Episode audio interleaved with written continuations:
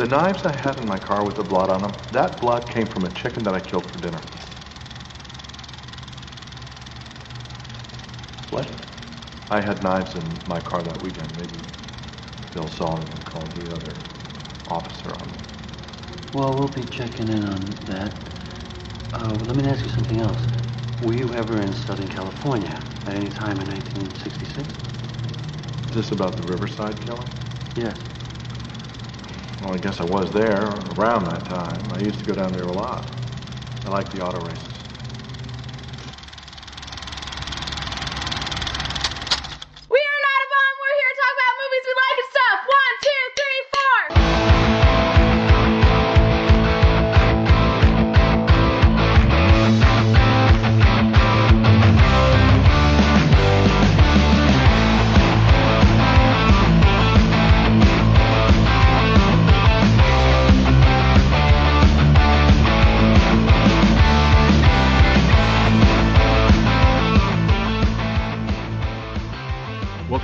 Fans, to your favorite movie podcast, Not a Bomb. I am Troy, and with me, as always, is Mr. Brad Anderson. Brad, welcome back to another Sunday night. How, how you feeling today? I'm doing fantastic, man. What's up, Bomb Squad? Everyone out there. Uh, you know, great weekend, so I'm ready to talk about Zodiac. Uh, boy, this one was uh, took a lot of time. So Yeah, it's it's not the romantic comedy I was expecting, um, but this is this is a going to be a cool episode. So um, we have a guest this week, and uh, this this episode I got to pick, and I did um, pick the uh, David Fincher film from 2007, Zodiac, and what's special about this film is uh, somebody in my family had discovered this uh, show on Netflix, Mindhunter. So you're familiar with that, right, Brad? I love Mindhunter. Okay, so um, there's only what two seasons of it, and uh, this person in my house and I just kind of blazed through um, these these two seasons, and it really opened up a lot of dialogue about um, the people uh, that sort of pop up within the story. Um, I grew up in Wichita, Kansas, so obviously there's um, somebody that takes place within Mindhunter, very um, big event that I got to kind of share my experiences growing up um, to this person. But I'm super excited because we have none other than Angelica, my own daughter, on the show. How you doing tonight, Angel? I'm very nervous Why, why are you nervous? because I don't want to sound like some dumb teen. no, that's just not possible. Um, People might know her fun voice episode. right from our intro. Yes, um, when when we were doing the Scott Pilgrim episode, we had some fun and uh, we recorded Angel doing a little not a bomb uh, intro that we are now kind of using um, throughout the show. But this this is kind of your your big podcast debut, right? yeah, I have put aside the singing career to come on the podcast. Yes. Um, thank goodness. that singing career. Uh, I'm just kidding. I thought you told me to follow my dreams. Not that one. Um, so what we do with all guests, Angel, uh, because I know you haven't listened to your dad's podcast, but I, I am happy you're wearing the shirt. Uh, what we what we tend to do is we like to have some questions for our guests that come onto the show. Um, Brad, are are we gonna like you do one, I do one, or how are we gonna do this? Uh, sure. You you start off. I'll do this. Yeah, you you start off, then we'll just go back and forth. Okay, cool. So this is just a good way for us um, to level set with our listeners to say, hey, if if they've listened to Brad and I for a little bit, they sort of know our tastes. Um, but somebody new on the show, we try to ask some questions to get you know everybody grounded with what your tastes are, where you come from, in a movie background. Uh, I think this is going to be very interesting because Angel, I'm I'm going to go ahead and say, you just recently turned 18, yes. Yeah, so, so sh- you she's half my age. Yes. um, you are an adult now, but you've had a, a pretty interesting background in terms of um, growing up with movies, right? That's Yeah, And definitely a crazy background. crazy background, and it's it's fair to say that you've probably seen a lot of stuff that um, your friends haven't, right? Definitely. Okay, cool. So, um, first question. I, I'm going to start it off. What is your favorite movie of all time? My favorite movie is The Thing from Another World. Wow, that still baffles me. the the black and white version Yeah. of the thing. Now, the first time you saw it was a double bill um, with the John Carpenter version of the thing at the AFI in Silver Springs. What what about the thing from another world? Because that that's an old science fiction film, black and white. Why, why is that your favorite of all time? It's my favorite movie because it's the first movie where I was actually blown away by the detail and the acting was so natural and like it was basically Jackie Chan before Jackie Chan. Like they lit each other on fire. Brett, did you hear that? She made a Jackie Chan I know, reference I know. early in just like a few minutes. Obviously, That's my she's your daughter. Yeah. no, I, I think you also have always um, kind of referenced the script of that too, right? The yeah, dialogue. the script was written beautifully. Is that Christian Nyby? Is that the director? I Nah, it, was it? Now I, I think it's one of those that Howard. Oh my gosh, I should know. Howard this. Lasker is the producer, right? Yes, but um, it is accredited to. Was it Howard Hawks? I can't remember now. Yeah, Christian Nib- Nyby and Yeah. Howard Hawks uncredited. Boom. Man, Brad, that was good, man. God, it's not even my favorite movie. That's awesome. All right, next question, Brad. uh, who is your favorite Ninja Turtle and why? Raphael because of anger issues. Wow, the angsty teen picks Raphael. Who could have seen Yes. that coming? Big surprise there. yeah. Okay, go ahead. I was gonna say, have you seen the original 1989 Teenage Mutant Ninja Turtles, Angelica? Mm, I don't think I have. It's actually really good, and it Raphael's probably like the crux of the whole plot. So, um, yeah, I think you should check it out. It holds it's up. something to revisit. It holds up quite well, actually. Yes, uh, and I believe Golden Har- Harvest produced that one too. So Jackie Chan's Oh, affiliated Oh. to that I one. love Okay. those. so, um, okay, next question. If Hollywood made a movie about your life, who would you like to see play the lead role as you? Margot Robbie because she's the only one that could play crazy. You- like for me. So you're You're crazy. You're Harley Quinn.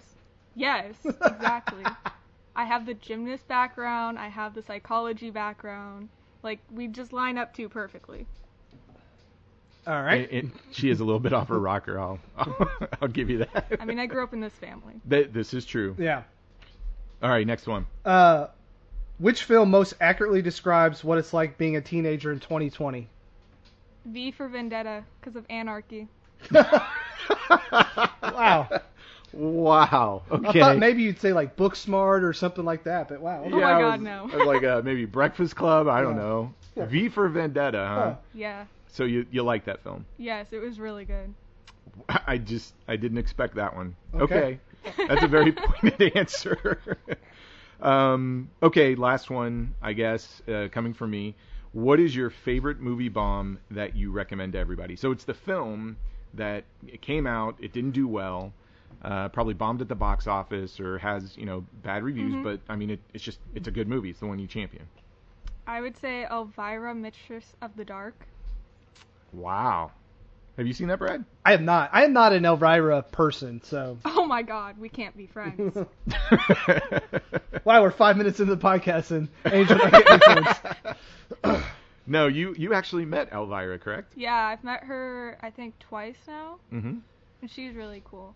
Now, uh, Elvira, you know from sort of her hosting gig, right? The cheesy, scary movies. Mhm. So that was obviously you grew up on those. And little backstory, like I, I can tell you, my favorite times are doing the uh, forts. Yeah, we'd make forts and put up the little TV and watch Elvira. Yes, um, and to give you a little backstory, we we had this uh, one fort we made one night, and um, I have we fall asleep in it, right? I can't remember how old you are. You had to be like six or seven. I, no, No, I had Pro- to be older. yeah, maybe nine or ten. I think Yeah. Cameron was five, so it would have made you eight. Yeah. So Cameron falls asleep on the left side of me. Um, Angel falls asleep on the right, and I forgot what Elvira cheesy movie, but you you guys fell asleep. I'm the Mhm. one watching it. We're in this we're in this fort, um, and Angel just in the middle of the night, and she wasn't awake when she did this, but she reaches over and grabs my hair and then punches me in the face. You probably deserved it. Yeah. I did not deserve it, but um, every time you you talk about Elvira, that's the memory that comes to mind is when you made my eyes water from that punch, and then I'm you just rolled back to sleep. I'm glad that's the memory you have. um, well, Brad, what what are we going to talk about tonight? This this was my pick, uh, and this was on the original list. I think when we were coming up for the podcast, right? we are talking about yeah. So it was literally our kind of genesis for the show was Ghostbusters two, and this was like another one we had talked about originally. Like we have to do this early on. Um, it's the 2007 David Fincher murder horror thriller film um, Zodiac, um, starring a bunch of people you know. Um, but Troy, I have a surprise for you. Uh oh. What you you always I love the surprises. Go Okay. for it. So we got our first email from someone. Oh, sweet. Okay. Listener Sure. feedback. yes. Uh, this is Ben from California. Hi Uh, Ben. Uh, stay safe uh, in California, Ben. I hope you're like away from all the fires. Um, I just wanted to express how much I'm loving the show. I want to say, and sorry, Brad, that I stumbled across your podcast after I heard Remo Williams was coming to Prime. Which Remo Williams is on Prime now. Did you know that? yes, check it Okay. out because it's Yeah. an amazing film. Uh, I have to say I agree with Troy 100%. That movie rocks.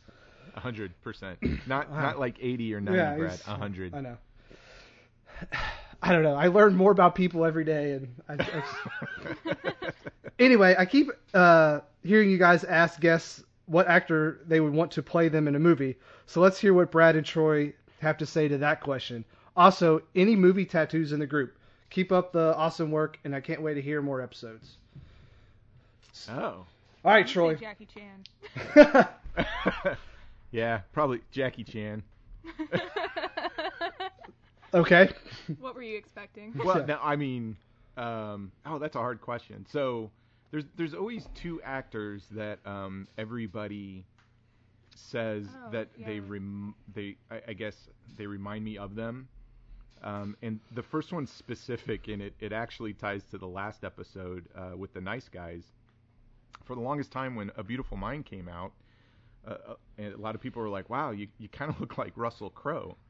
Um, and Oh. then I, I also get uh, a lot of you remind me of, and I'm, I'm, I hope I get the actor's name right. Is it Jason Sudeikis who is Oh, in Sudeikis, yeah. Sudeikis? Meet Meet the Millers.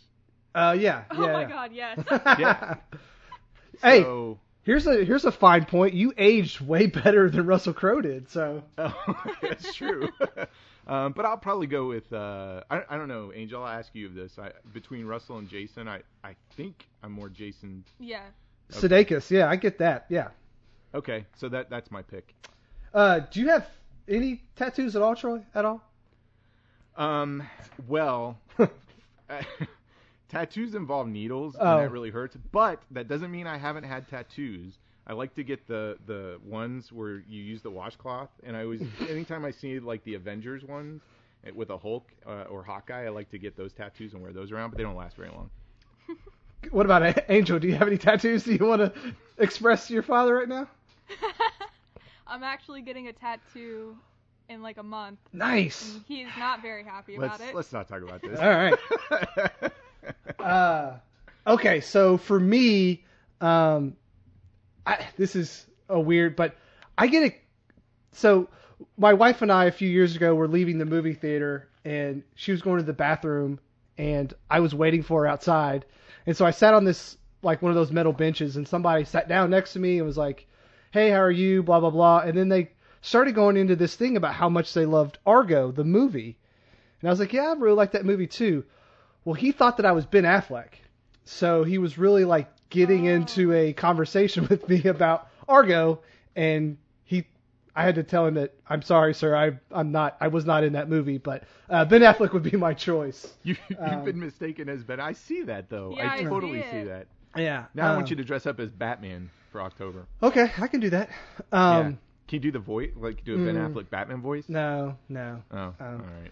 Um, also for the tattoo, I, I yes, I have a I have a Death Star tattoo right there on my forearm. I don't know if you can Oh, see that's that. awesome. Yeah, I, I, Yeah. I know. I knew that. Yeah. Yeah. So, Okay. So yeah, but I've got numerous other ones, but that's the only movie related one. That's so. a cool tattoo, Angel. Did you see that Star Yeah. Wars? I'm That's gonna cool get a Harley Quinn tattoo too. Okay, that's fine. All right, I'm cool with that. She said two, like as well. Like I'm getting Yeah, one yeah. tattoo and then another. I told you. See, Hey, I've got. if you listen, I mean, oh, I've, you've got a lot. Yeah. yeah. Um. Anyway, okay. Uh, Yeah, no, as as most listeners know, like we we got to get through the first five or six minutes and we loosen up a little bit um, because man, intros are so hard. But thanks for playing along with the questions, um, Ben. Thank you for sending that feedback and those questions. Yeah. Um, those were good questions. I I don't think I've ever been asked that. But that was cool. Um, all right, back to the depressing stuff. Right, Zodiac 2007. Yes. Uh, this this was my pick. I I think Fincher gets a lot of love for a lot of movies. Uh, he's he's a fantastic American director, um, and I I think when his name comes up, it's you know, if if you're talking cult movies, it's usually Seven, Fight Club. Um, a lot of people gravitate to Social Network. Curious Case of uh, Benjamin Button, Ugh. and yeah, and, and for me, um, a couple of films that always get glossed over kind of come from his early 2000s, and it's and it's Panic Room and Zodiac. Uh, and Zodiac to me, I think, is one of the blueprints um, for a lot of, and I, I don't know how much you watch um, South Korean film, but if you if you watch a lot of um, South Korean directors, I, I think like Zodiac becomes a blueprint for some of those um, you know serial killer movies that come out over there, and I, I think it did influence that genre in a big way. Yeah, I'll, But I'll have Brad- to take your word on that. well, just you know, go go look at anything like The Chaser is, is a good example, or um, oh, what's the other one? Um, I, I can't think of it all. I, I didn't prepare the notes. Uh, is the one that comes to mind. Um, but this one, when it came out, uh, it it didn't do so well in the U.S. Now I think overall in the world, it kind of squeaked out a small profit. But Yeah. Brad, how how did it do um, in terms of the box office numbers when it came out? So budget comes in around sixty-five million dollars, which with all these people in this movie and it's two and a half hours long, to make this movie for sixty-five million dollars is astonishing to me. Um, makes thirty-three million dollars domestically, about fifty-one um, internationally. So it does pretty well. I know France uh, was a big, um, made a lot of money in France and England. Um, brings in about 85. Um, I've seen the budget actually estimated somewhere between anywhere between 65 and 85. Um, so anyway, it's close. Um, I'm sure um, Paramount when they wrote the check for 65 million dollars and they had David Fincher and um, all these other actors involved, they thought they were going to be cashing a big check at the end of it. Um, I know it comes out in March, um, but did you see originally it was supposed to be a fall of 06 release? Um, Yes. David David Fincher had final cut on the film. Um, his first uh, cut was three hours long. Um, he decides that's probably not the best. Uh, takes a little bit more time, um, cuts it down to 235 ish, um, and then releases it. Um, well, tentatively it's supposed to be released at the end of January in 07, which don't. So I always thought January and February were AKA dumping grounds for films for the most part. So Yeah, any tra- film, Tradi- traditionally, it is. I mean, Yeah. and again, the whole model's changed now because if you think about it, summer movies used to start towards the end of May. Now it's and kind April. of wrap up. You- you know, yeah, now it starts in April. Yeah. Um, and you get this release schedule now where for Oscar contenders, you, you get films coming out in like November, December in limited release.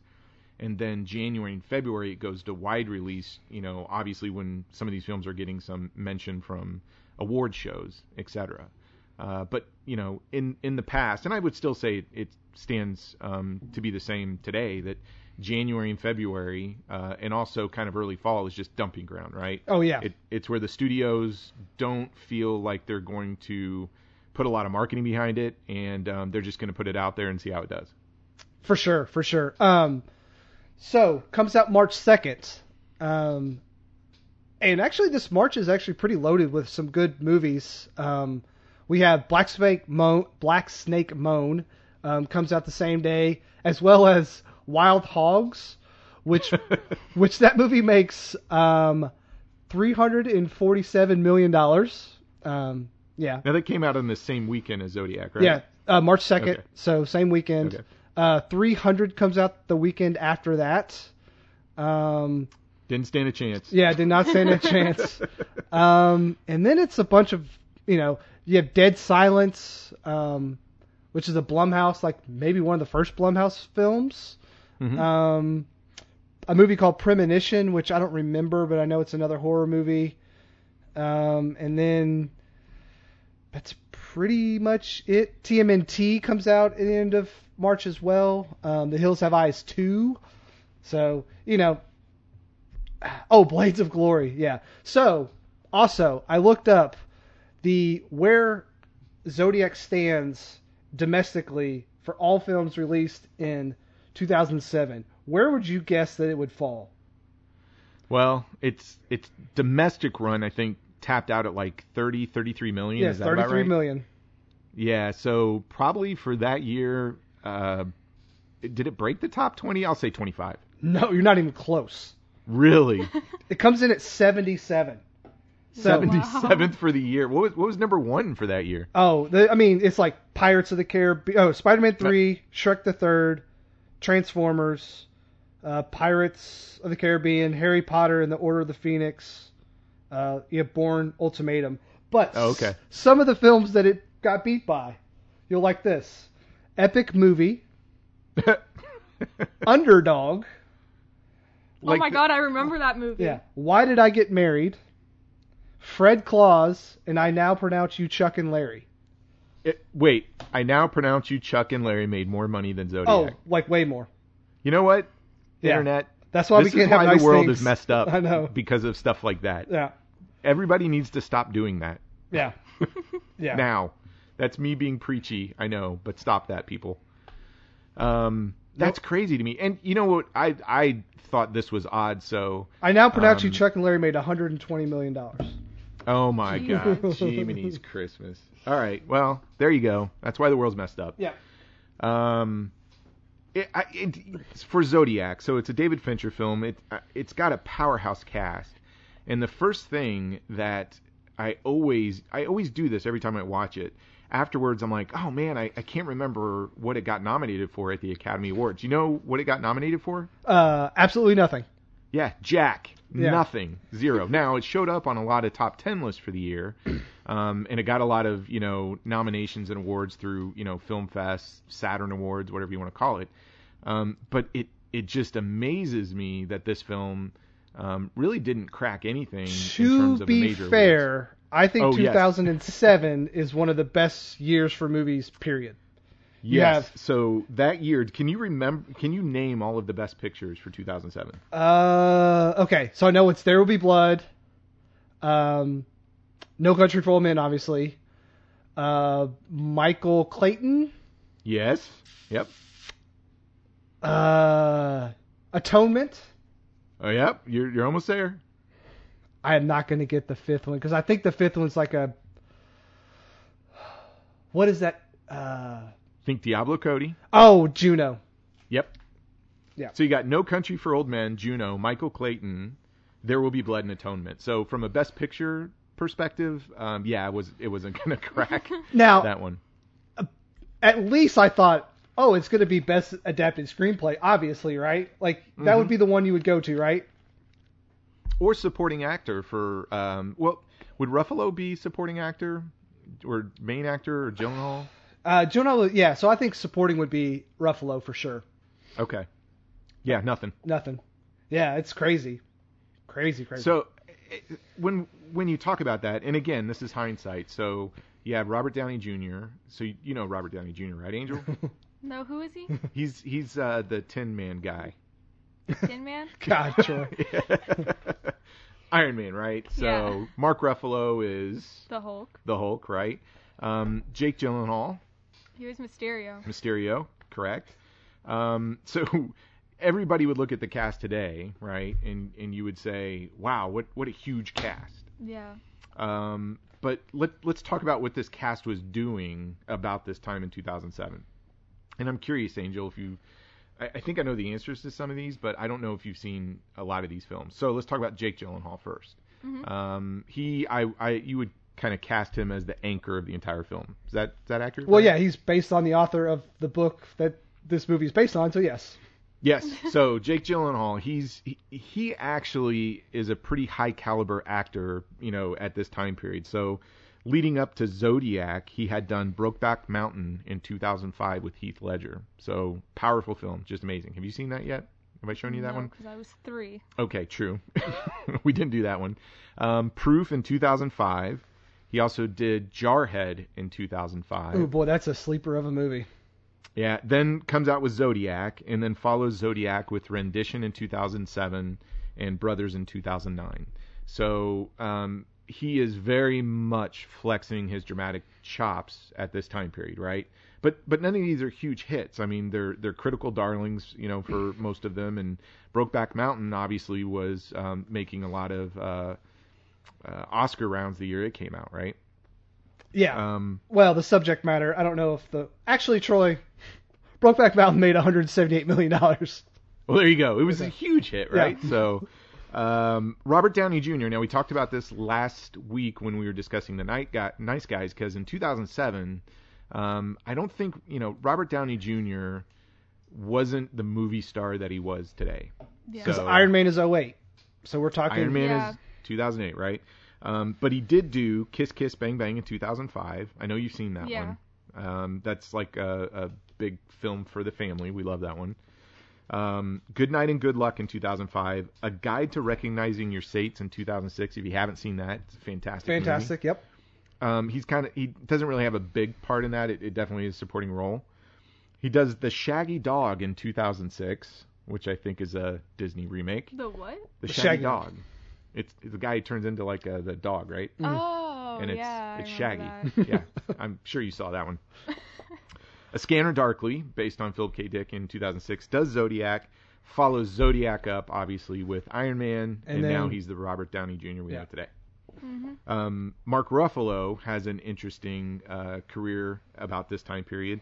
He's in 2005's Rumor Has It. Was that the Jennifer Aniston? Jennifer film? Aniston. Yeah. Okay. All the King's Men in 2006, um, which is uh, I, I don't think I saw it, but I mean it's a it's a is that a courtroom drama or no? I don't know. Yeah, I can't. Uh, Zodiac in 2007, Reservation Road in 2007, Blindness in 2008, and The Brothers Bloom in 2008. Oh man, The Brothers Bloom is so good. Yeah, it is. But you know, if if you look at those three, um, just they're they're the stars of the film. I think we would say. Mm-hmm. Jake Gyllenhaal has probably got the best career going right now compared to Robert Downey Jr. leading up to Zodiac. Oh, for Is sure. that, is that fair? Yeah. yes. Um, and then the others in it, it's it's a great supporting cast. Anthony Edwards is Inspector William Armstrong. Now most people know him from ER, but all I got to say is Revenge of the Nerds. So that's before Zodiac, he did Revenge of the Nerds. That's all we need to know. Um, Brian and Re- Cox- Revenge of the Nerds too. Oh yes, Revenge of the Nerds. Just sequel. brief. Yeah. Brian Cox is in it. Um, John Carroll Lynch as Arthur Lee Allen. Uh, Clo- here we go. Here's I'm gonna start bur- butchering it. Here we now. go. Um, Chloe Sevigny. Sevigny. Yeah. I don't. Actually, I don't even know. I don't know. Uh, Eli Koteas. Oh, uh, Casey from um, Teenage Mutant Ninja Yeah. Turtles. Elias Oh yeah. Yeah, Eli. Yes, that guy. Yeah. Uh, Dermot Mulroney as Captain Marty Lee. So again, um, s- a great cast, but for 2007, it makes total sense why it's not a box office draw based on the cast itself, other than maybe Jake Gyllenhaal. Yeah, but I mean, I. It wasn't like Fincher was a nobody in 2007 either, though. I mean, he. He wasn't. I, I mean, you you would have to say he was he was the the thing that they were marketing to, correct? Yeah, because he. Mm-hmm. It, it actually was. Panic Room was 02. This is five years later. Was his next feature film after Panic Room, right? Yeah, and Yeah. you know Fincher, his filmography does it. He, so he does music videos, right? Yes. Um, he's doing a ton of videos in 80s and 90s. Madonna, pr- predominantly. well, yeah, that and Nine Inch Nails, right? Yes, yes. Okay, so um, comes out with Alien 3 in 1992. Now I know you've seen like every one of the Alien films. Yes. I don't know if you remember this one. This is when they crash land on a penal colony. Sigourney Weaver shaves her head. It's Alien weird, comes out of her at the end. It's kind of Oh, weird. yeah. Okay, but it, I kind of like it. I I I, I enjoy the heck out of it. kinda it. like it. and even even you know Fincher's director's cut's good too. Yeah. Uh, I like the theatrical one too. Um, so Alien 3 goes to seven in 1995. Now I found this interesting. Angel, what'd you think of seven? I didn't like seven. She didn't like seven. Wow, Seven. I seven. was not impressed. Oh, Why? Why were you not impressed with seven? I'm gonna sound like a crazy person. So like at the end when it's like, what's in the box? I'm like, oh. And my head goes to, it's gonna be the unborn fetus. uh, well, Yeah, so when there's a head, I, I guess she was let down. I She was was like, let oh, down. okay, it's a head.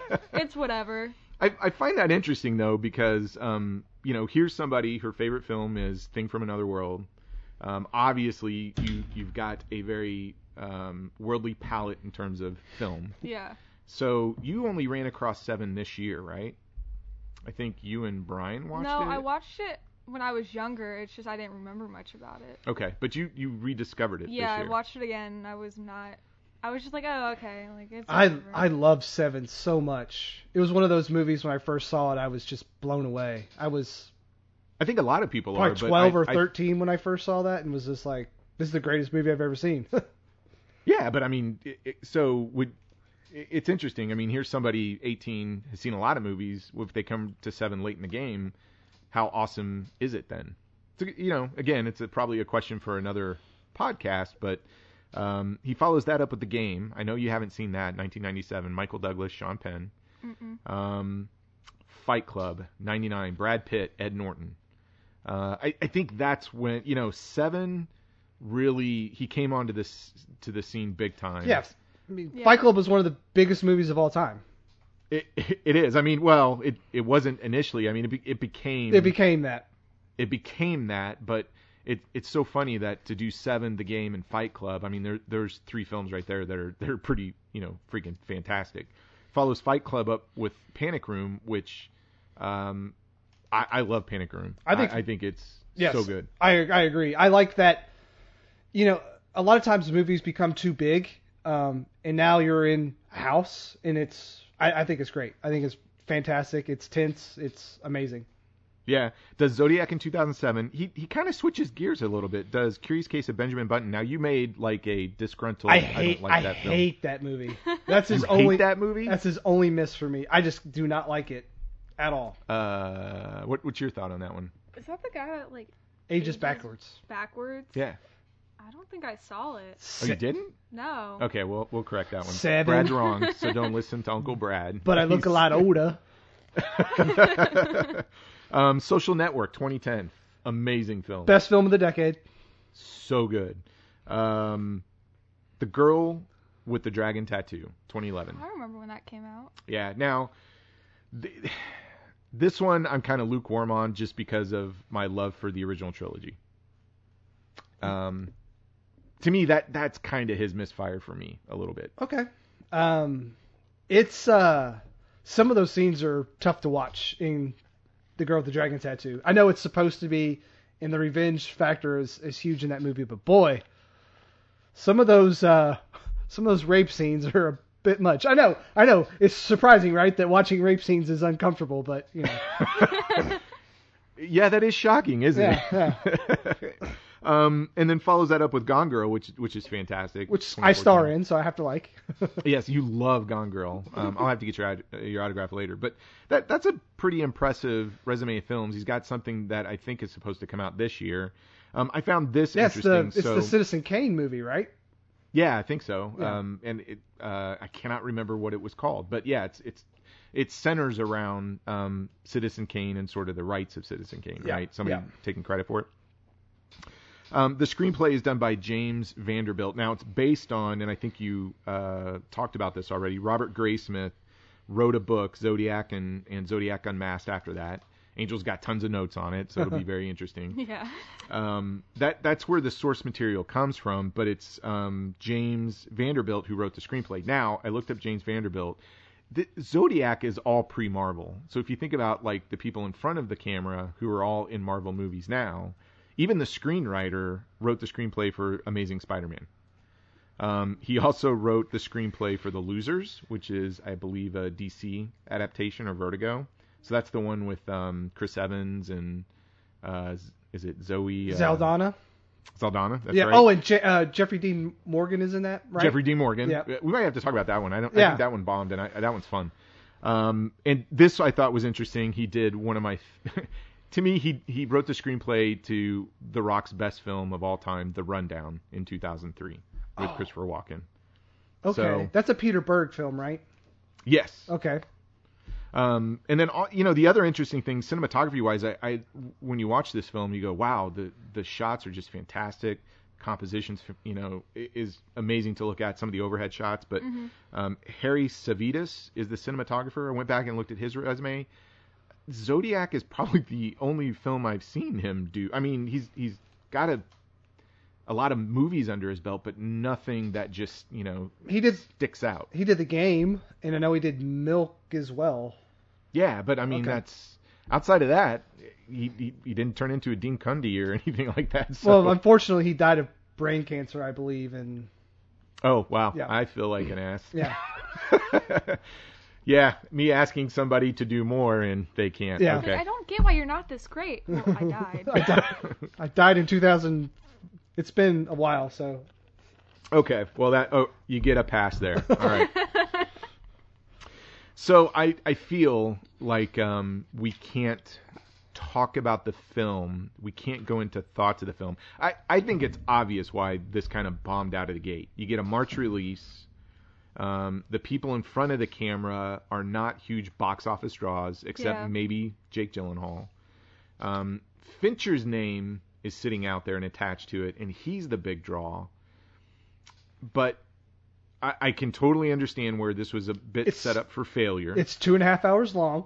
It's two and a half hours long.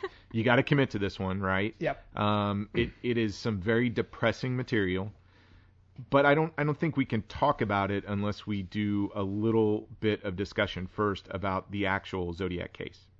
So, what the reason why Angel was such a fantastic choice to come on the show is, um, you know, like she said, she has a fascination with psychology. When we watched Mindhunter, she just dove right into it. Yeah. Um, I believe you were like researching all of the the Kemper and the BTK, all this stuff. You you were looking that stuff up to kind of find out more of the backstory of the characters that they were introducing within the show, right? Yeah, I think it's definitely interesting, like, to look at a serial killer instead of just going, oh, that's a monster. Like, the psychology behind it and learn instead of just like, oh, you did this, but like, why did you do it? Because, like, one of the biggest questions you can ask is why. Right. And everybody asks like not just why, but who in this case, right? Yeah, because you still don't know. So um, Angel had really just as soon as she watched the film, um, and before we get into the thoughts of it, this is one of those films that immediately she just went out and started doing tons of research on. Um, and you put together a little bit of a timeline. So before we talk about the film, let's go through the events of so- the the Zodiac case, right? So Angel, when does this actually kick off in real life? So, the first confirmed murder of the Zodiac Killer was in December 20th, 1968. It was David and Betty shot and killed at Lake Herman Road in Benica, Benicia. Benicia. Yep. So that was the first killer, and after this happened, they looked into it as just like a normal killing. Like they were like, oh, it's the husband, it's the ex, whatever. Not Jul- not depicted in the movie. In, in yeah, this isn't even mentioned in the movie. It's not well. exactly. He mentions It's mentioned in the It's movie. mentioned, but it's not shown like the yes, killing. yeah. Yeah. Yep. And then the second killing was July 4th, 1969. It was uh, Mitchell and Darlene shot in uh, Blue, Ro- Blue Rock Springs Park, and Mitchell survived. But, like, this is the first murder in the movie. Yes. It's shown in the car and everything. Th- this is where the Zodiac um, calls in. Yeah, he calls in the murder. Yes. And he was like, I'd like to report a murder, and I also claim the murder for the two kids last year. Right. Goodbye. Yes. Oh, yeah. That's so really creepy. weird. Yes. Um, and then it's not not after the police start investigating this, this is when the newspaper starts to get involved, right? Yeah, because he sends in the cipher in a letter saying from he doesn't say his name is Zodiac yet, but he sends it to three places and sa- makes them put it in the newspaper. They put out these ciphers because they can't figure it out. Then this history couple, like history teacher, cracked the cipher, and it's the only cipher that's ever been cracked. And it's like, oh, I like killing, and talks about Dangerous Game, The film. the film. Mm-hmm. And so that came out. And then there was another stabbing, not shooting, at a lake, Berryessa. And it was Brian and Cecilia. But uh, Brian survived. Yeah, so this, so we get 1968, the first killing. In July of 1969, July 4th, is um, Michael and Darlene. Uh, Michael survives. The Zodiac contacts the newspaper in August. Then, soon after contacting, about a month later, then follows that up with a stabbing. And again, these two murders specifically involve a couple, and in both instances, the female dies and the man lives. Yeah, because the first murder both die, but the last two, the man lives. Right. In the first murder, um, the couple is shot. Yeah, the first two murders, it's a shooting. Then the third one's a stabbing. Then the last one, which is the cab driver, Paul, he's shot to death. And that's in October. Yeah, that's October, literally another month later after the last one. And that's actually all the Zodiac has been confirmed to kill. Because they only gave him five killings, even though he claimed like 37. And then in October 15th, 1969, he sends a letter claiming for credit for uh, Paul's killing and sends a bloody piece of Paul's shirt. And that's when he first uses the name Zodiac. And then not so soon after that, October 22nd, um, this is when now you've got this highlight. So Angel's notes. Not only did she type them up and she starts highlighting and puts keys next to it. I, I wish everybody could see this. It's a Um, cipher it- of itself. Yes, if, if you follow us on Twitter, I think I posted a uh, picture of this. Um, but a man claiming to be the Zodiac calls the Oakland Police Department saying he wants to talk to the prominent San Francisco attorney, Melvin Belli, on the air on a TV talk show. So how does this go down, Angel? So the they end up it's shown in the movie they end up going to the talk show and this man calls in. The people who survived the Zodiac say it doesn't sound like his voice and they say they're going to meet up with him. He doesn't show. Police find out it's just some calling from a mental institution and the police determine it was not the Zodiac. Yep. And then a month later, in November, what does he do? He claims credit for two more murders, but police will only attribute 5. And he, I, I think, sends in another cryptogram, correct? Yeah, it's another cryptogram, but no one ever cracks it. Okay. And then December 27th, 1969. 1969 is a busy year for him. yeah, he was very busy. um, a, la- a letter was received by mm, Belli? Belli. hmm The attorney. Oh yeah, and from the Zodiac, and he says, "Please help, I'm drowning." So he He misspells drowning, wrong. right? And it has another piece of the blood so cloth from Paul. And then there's a shooting of a cab driver in January 25th, 1970, and the cab company's like, "Oh, it's the Zodiac." Sends out a hundred, a thousand dollar reward for the information for the Zodiac, but police are like, "No, this is just some shooting. It wasn't the Zodiac." Now this this doesn't show up in the film, No, it's not mentioned. right? Um, I think the next event that pops up um, in the film takes place in March of 1970, right? Yeah. So what happens in this incident? So in this incident, uh, Kathleen was 22 with her baby in the car driving, and this guy pulls up behind her, flashing his lights. He's like, "Oh, there's something wrong with your back tire." It's shown in the film. He loosens it, tire falls off, drives him around for a few hours, and she ends up jumping out the car to get away because like this dude's about to kill her. And the Zodiac eventually later on sends a letter to the Chronicle claiming credit for this incident but she got away and was safe with her child, thank God. Yeah, and and so some of the next events I think you have here, they they I believe are mentioned in the film, but there's not a lot of um, attention to it. So that happens in March. Then in April of 1970, he sends another letter to the Chronicle, right? Yeah, he And- claims to have killed 10 people now. So he's up to 10, and then ends the letter with P.S. I hope you have fun trying to figure out who I killed. Yeah. Um, lays dormant for a little bit, pops back up in October, hmm and then sends a postcard to the Chronicle. Yeah, and it has 13 holes punched in it. He says his death toll's up to 13. Yes, so he's claiming 13 people now in 1970. Um, and then also that same month, what happens? He sends, it's shown in the movie, uh, Paul Avery, the crime reporter, receives a Halloween card and says, You're doomed. And it, I think, has a piece of cloth in the card to confirm it. It's seen in the movie. hmm Um, then a month later, they run uh, the Chronicle, and again, this isn't in the film. We're talking about the chronology here. Uh, runs a story pointing out similarities between the Zodiac killings and a 1966 murder at UC Riverside uh, involving a student, uh, Cherry Joe Ba- Cheri Jo Bates. Um, but police don't confirm this to be part of the Zodiac, correct? Yeah, it's, they think it's completely separate. So this is just the newspaper running an article trying to do a comparison, doing their own investigative journalism, Yeah. right? Don't nothing really happens until March 1971. What happens in March?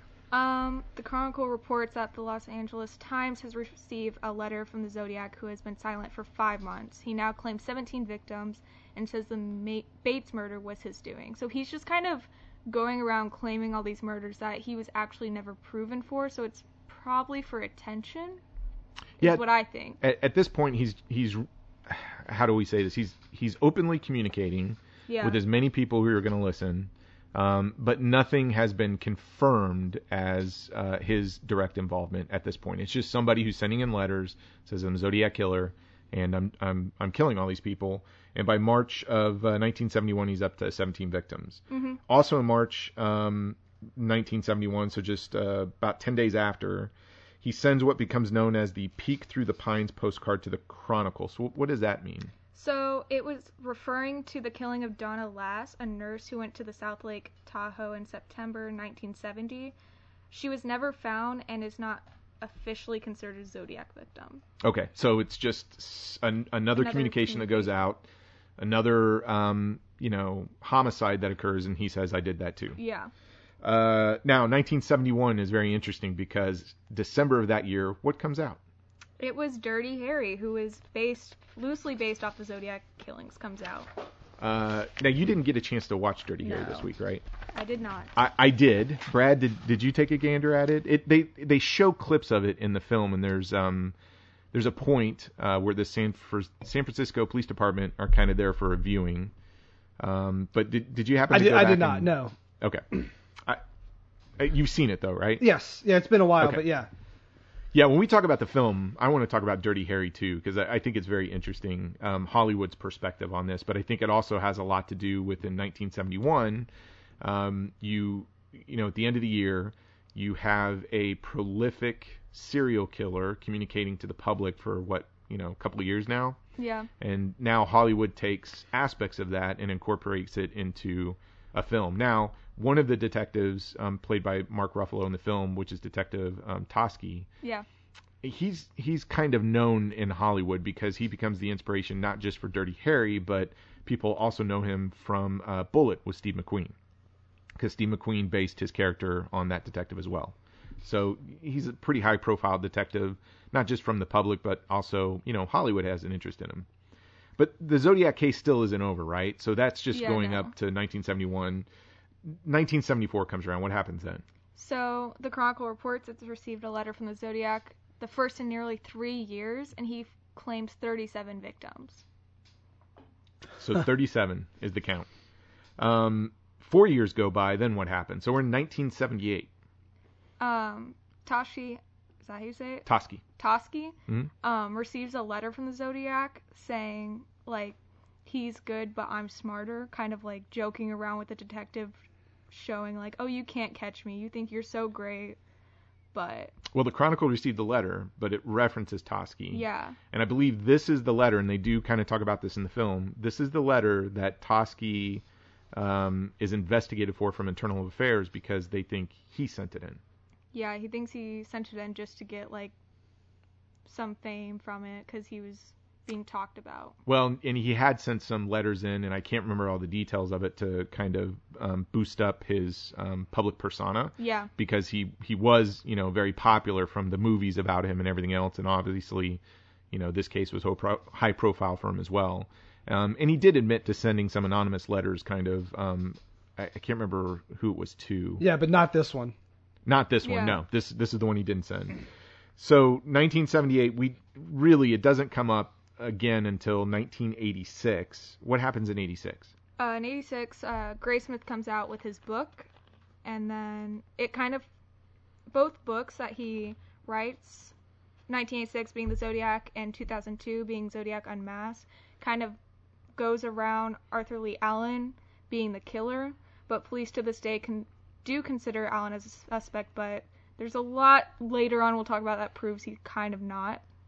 Yeah, and I, I think it's Zodiac Unmasked in 2002 where he really lays it on thick and, Yeah. and points the finger um, at Allen. Um, 1996. Uh, Man, this thing is still going, right? Yeah. So what happens in 96? Um, San Francisco police detectives announced they're looking into improbable possibility that Unabomber, The Unabomber. Unabomber Yes. suspect Theodore J. Kaczynski. Kaczynski Ted Kaczynski is also the Zodiac killer. But nothing comes of it, and he's proven not to be the Zodiac killer. And but he is convicted of being the Unabomber. Unabomber. Unabomber. Bomber. It's a bomber. See, she's picked up my Yeah. like uh, habits. English uh, skills. Yeah, English skill. Did you major in English? Hey, let's not go there. No, no, no, keep going. 2002, October 15th, Zodiac, right? uh, uh, working with uh, DNA evidence, homicide inspectors believe they have cleared Zodiac suspect Allen with using his DNA from the envelopes and stuff like that, but he is proven inconclusive.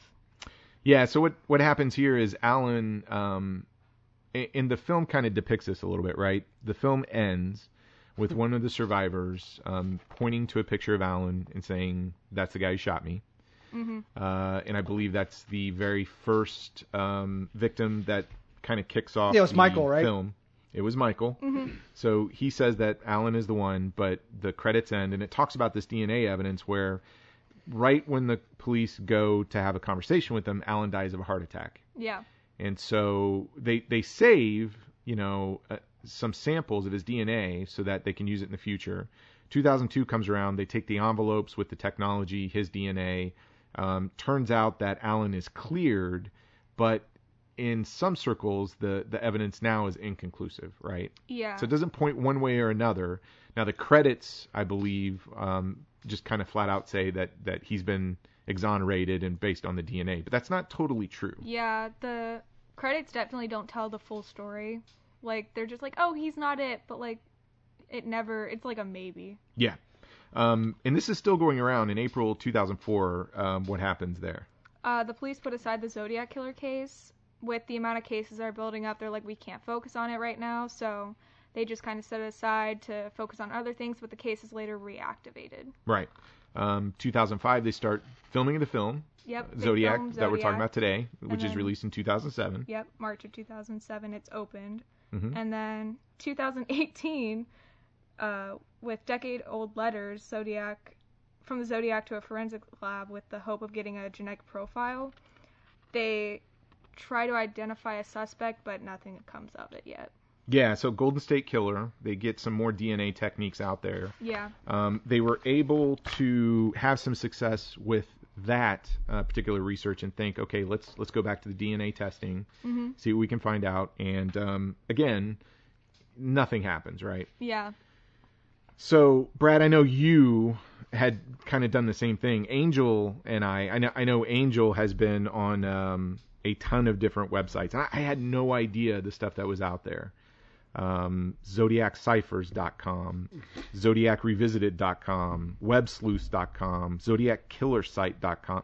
There are all these websites um, and forums, and they're still going strong today, all around the Zodiac killer um, and all as you can see, it starts in 1968 and it, it's still active in 2020 for the most part, right? Yeah. Yeah. And and I think you were listening to a podcast this week, um, just surrounded by that. Yeah, yeah. So it was called Monster, the uh, Zodiac Killer. Um, it's actually really, really good. Um, it's produced by iHeartRadio. Um, they're short, about 30 minute episodes. There's 15.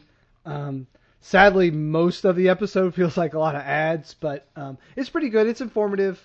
Um, it kind of lays the groundwork also because we have to remember in 1967 um, you know, I had forgotten like hippie culture moves into San Francisco. There's like a hundred thousand new like people just kind of migrating to San Francisco, um, and that kind of sets off kind of this anti-culture sort of deal, and that is kind of theorized as why the Zodiac kind of starts this killing.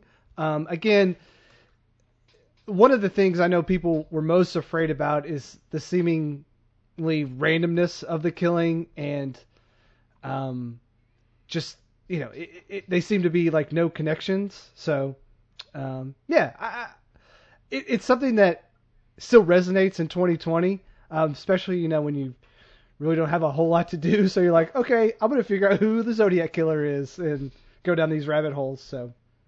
It and it is amazing how many theories are out there. Um, Yeah, I like the one that says Michael is is the guy because he wore too many clothes uh, when he was shot. So that that was my favorite one. the um, I'll share my my probably the most interesting fact I found in doing some research on the case of it. Right. So Angel is going through the timeline. She's putting the timeline of the murders against the um, the stuff that's covered in the film, um, and is still you know kind of researching a lot of the modern day stuff. And and um, what did we discover? If if you are studying the zodiac and it's sort of your hobby, you're a zodiacologist. Is that what it's called? Okay. And full disclosure, folks, we're only going through this because I do think um, this case, it obviously was a driving force for Fincher and the screenwriter. Um, it, it obviously affected them. Um, and, and also in preparation of the film, uh, you know, Fincher, screenwriter James Vanderbilt, producer Bradley Fisher, Fisher, they spent 18 months conducting research in the Zodiac murder. So they're, they're Zodiacologists for these 18 months, and they're going around interviewing everybody. They hire private investigators even um, to find people that they want to talk to. Um, they interview witnesses, family members, suspects, um, retired and active investigators. Uh, the only two surviving victims who end up being consultants on the film, um, and the mayors of San Francisco and Vallejo.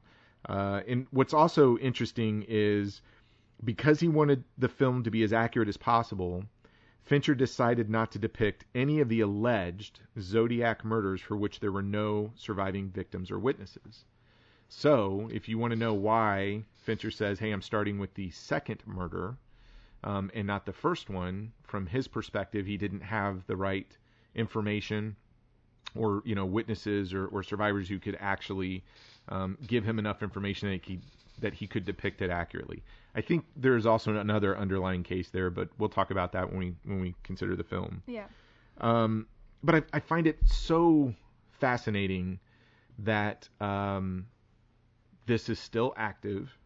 A lot of people are still coming up with theories. I, I got to ask, like both of you, um, Brad, prior to the film, I mean, was Zodiac something that interested you know interested you, or you did research on, or did you know about it? I mean, I knew about film- it, and then it was like a periphery thing, but I never really kind of got deep into it. But this last week, it was kind of like Zodiac all the time, because it's fascinating, um, and it's still unsolved. And at a one point in time, the whole world was obsessed with who the Zodiac was, um, and even you know what are we, fifty years later, um, we're still talking about it. So it's quite amazing.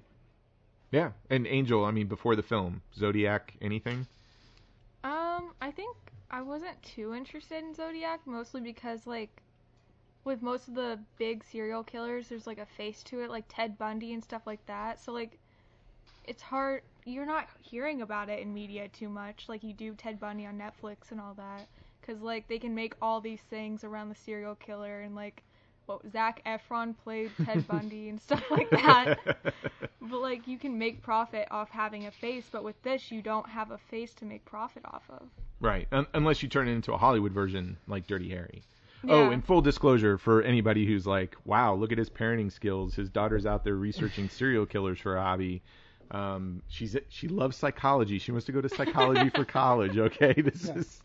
Um, she's not researching it for how to do it. So I, I, mean, feel like my parenting no. is being, you know, No. on trial right now. Um, here's the interest, the most interesting fact out of all this stuff that I found about it. So there was a film in 1971 called The Zodiac Killer. Okay, so this is coming out right before Dirty Harry. But director Tom Hanson rented the Golden Gate Theater in San Francisco and premiered the film on April 7th, 1971. So Dirty Harry comes out in December of that year, Yeah. right? So he does the premiere of this film with the intention of luring the real Zodiac killer to one of the screenings. so what he does, um, and Kawasaki sponsored this event um, and offered a motorcycle as a prize to the audience member who wrote the best answer. I believe the Zodiac kills because dot dot dot. So the idea was come to this film. It's a big premiere. We're gonna give a you know free motorcycle away. All you got to do is you got to fill out this this yellow card and answer this question. So um, the yellow cards are handed out the door. Everybody watches the film. They fill this out. But on site, Hanson sets up a team of people to analyze each entry for handwriting that matched that of the killer and plan to confront them in the lobby if a match was found.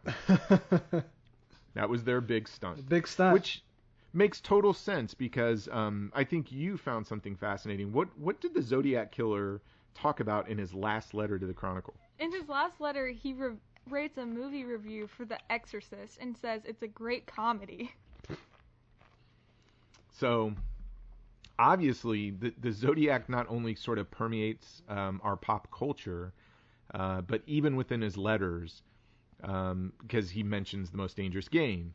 His last letter mentions The Exorcist. I mean, he's he is infusing pop culture into his taunts with both, you know, the press and the police. Mhm. It is interesting. You can spend a lot of time. I can totally see the fascination.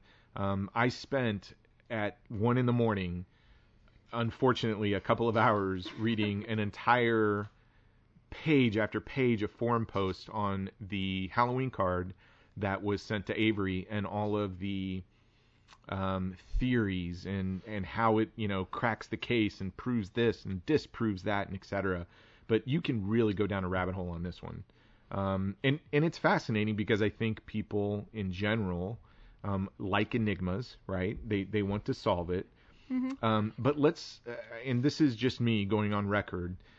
Before we get into the film, I, I just want to say, nobody, in my opinion, is ever going to solve this thing. I completely agree. oh, not now, for sure. Yes. It's And been even if- too long. And even if they did, more than likely the person is dead. Right. Probably. Yes. Or persons.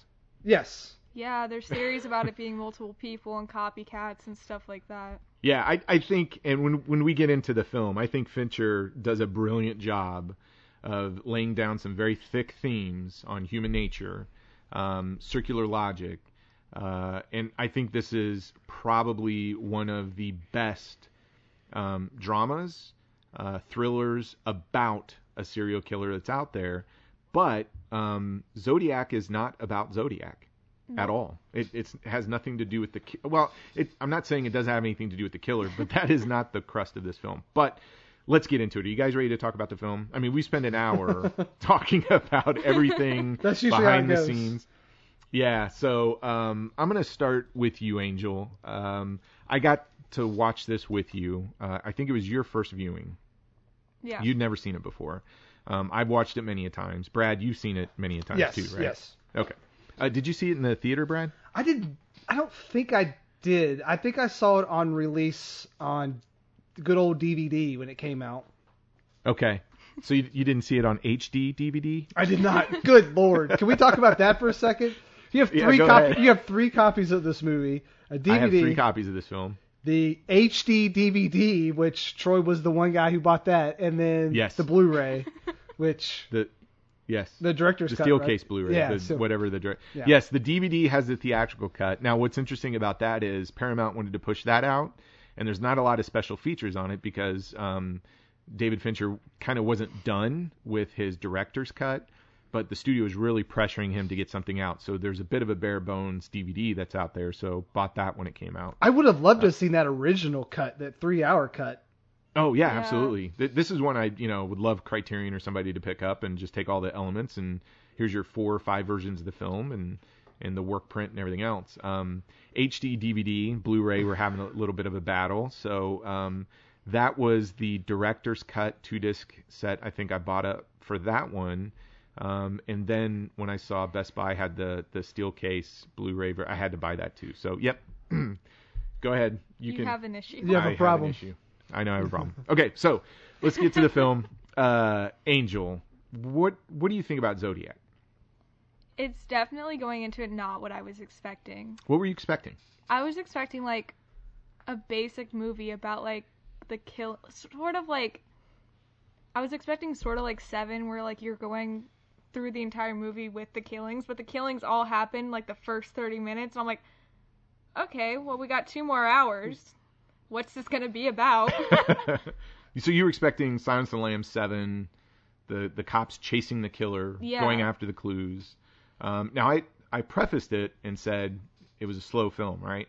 yeah, you were like, "Oh, it's such a slow film. I don't know if you'll like it." And I was like, "That was the fastest film I've watched." Like it felt like it was just going, going, going, and I was like, "Oh, okay." But that that's a criticism. I mean, it's a two and a half hour film, and to your point, a lot of the violence hap- actually all of the violence sort of happens up front. yeah. and then to your point, the next two hours is all about um, these characters dealing with that violence in the investigation. Mm-hmm. Um, so you're you you enjoyed it then? You, Yeah, it was definitely it caught me off guard. I really liked it because it's it wasn't just about like the killings, it was about like the behind the scenes like cracking it and like how it truly affected the people involved in the like finding this guy.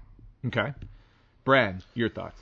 Yeah, I I think what I noticed this time when I watched it is just how fast it goes for a two and a half hour movie. It's like, you know, again, the violence up front is very, um, it's very raw. In this, I every time the stabbing happens, it's it gets me every time. Um, gunshots never bother me, but seeing people get stabbed is the worst. Um, and I saw where Fincher kind of that's post. Uh, you know, he adds in blood post because if you know anything about David Fincher, he likes to do multiple and multiple takes. Um, I know he drives a lot of people crazy. He's very uh, Kubrick esque with you know his ask for for uh, yeah, a- 50, 70 takes. yeah, I mean um, it's crazy. I know, like Robert Downey Jr. was like, you know, I, I kind of hated him at the end, but uh, people always, you know, they get he gets the best out of people, and Kubrick kind of did the same thing as well. But uh, anyway, but I, I just think this movie is something that needs to be seen, um, just as like again, we talk about this sometimes, just as like a set piece for 60s and 70s culture and that time frame and just how big this was. I think this movie encompasses all that um, to a pretty good degree. And again, it's kind of nice to see these actors before they kind of turn into these superstars, and you kind of see them um, right before they break, and you're like, yeah, these are good actors, um, regardless of like where they are in their career. Um, it's it's pretty spectacular movie, and I think sadly like this gets lumped in with Fincher with like some of his worst films, but I don't know. I I, I don't want to say it's better than Social Network, but it's really good. It's it's I, I, I don't know. I, I'm not going to go that far just yet, but um, I love it. Yeah, I definitely love I, it. I I agree. I'm I'm with Angel because I every time I watch it, and I remember the first time kind of walking into it. If if you look at David Fincher's filmography leading up to this, I don't think anybody was ready for what he delivered because Yeah. I, I think you would look at all of his films and go, okay, you're getting another seven, or you're you're getting. I don't want to say that traditional um, serial killer film or thriller. Yeah. Yeah, this is Uh, the even- opposite of seven. This is the inverse of seven because It is. seven It's is so like much, yeah. going, and then this is like a slow pace. It's we say slow pace, but it doesn't mean it like drags. It just these guys are playing catch up with the killer. Um, they're not always on his tail per se.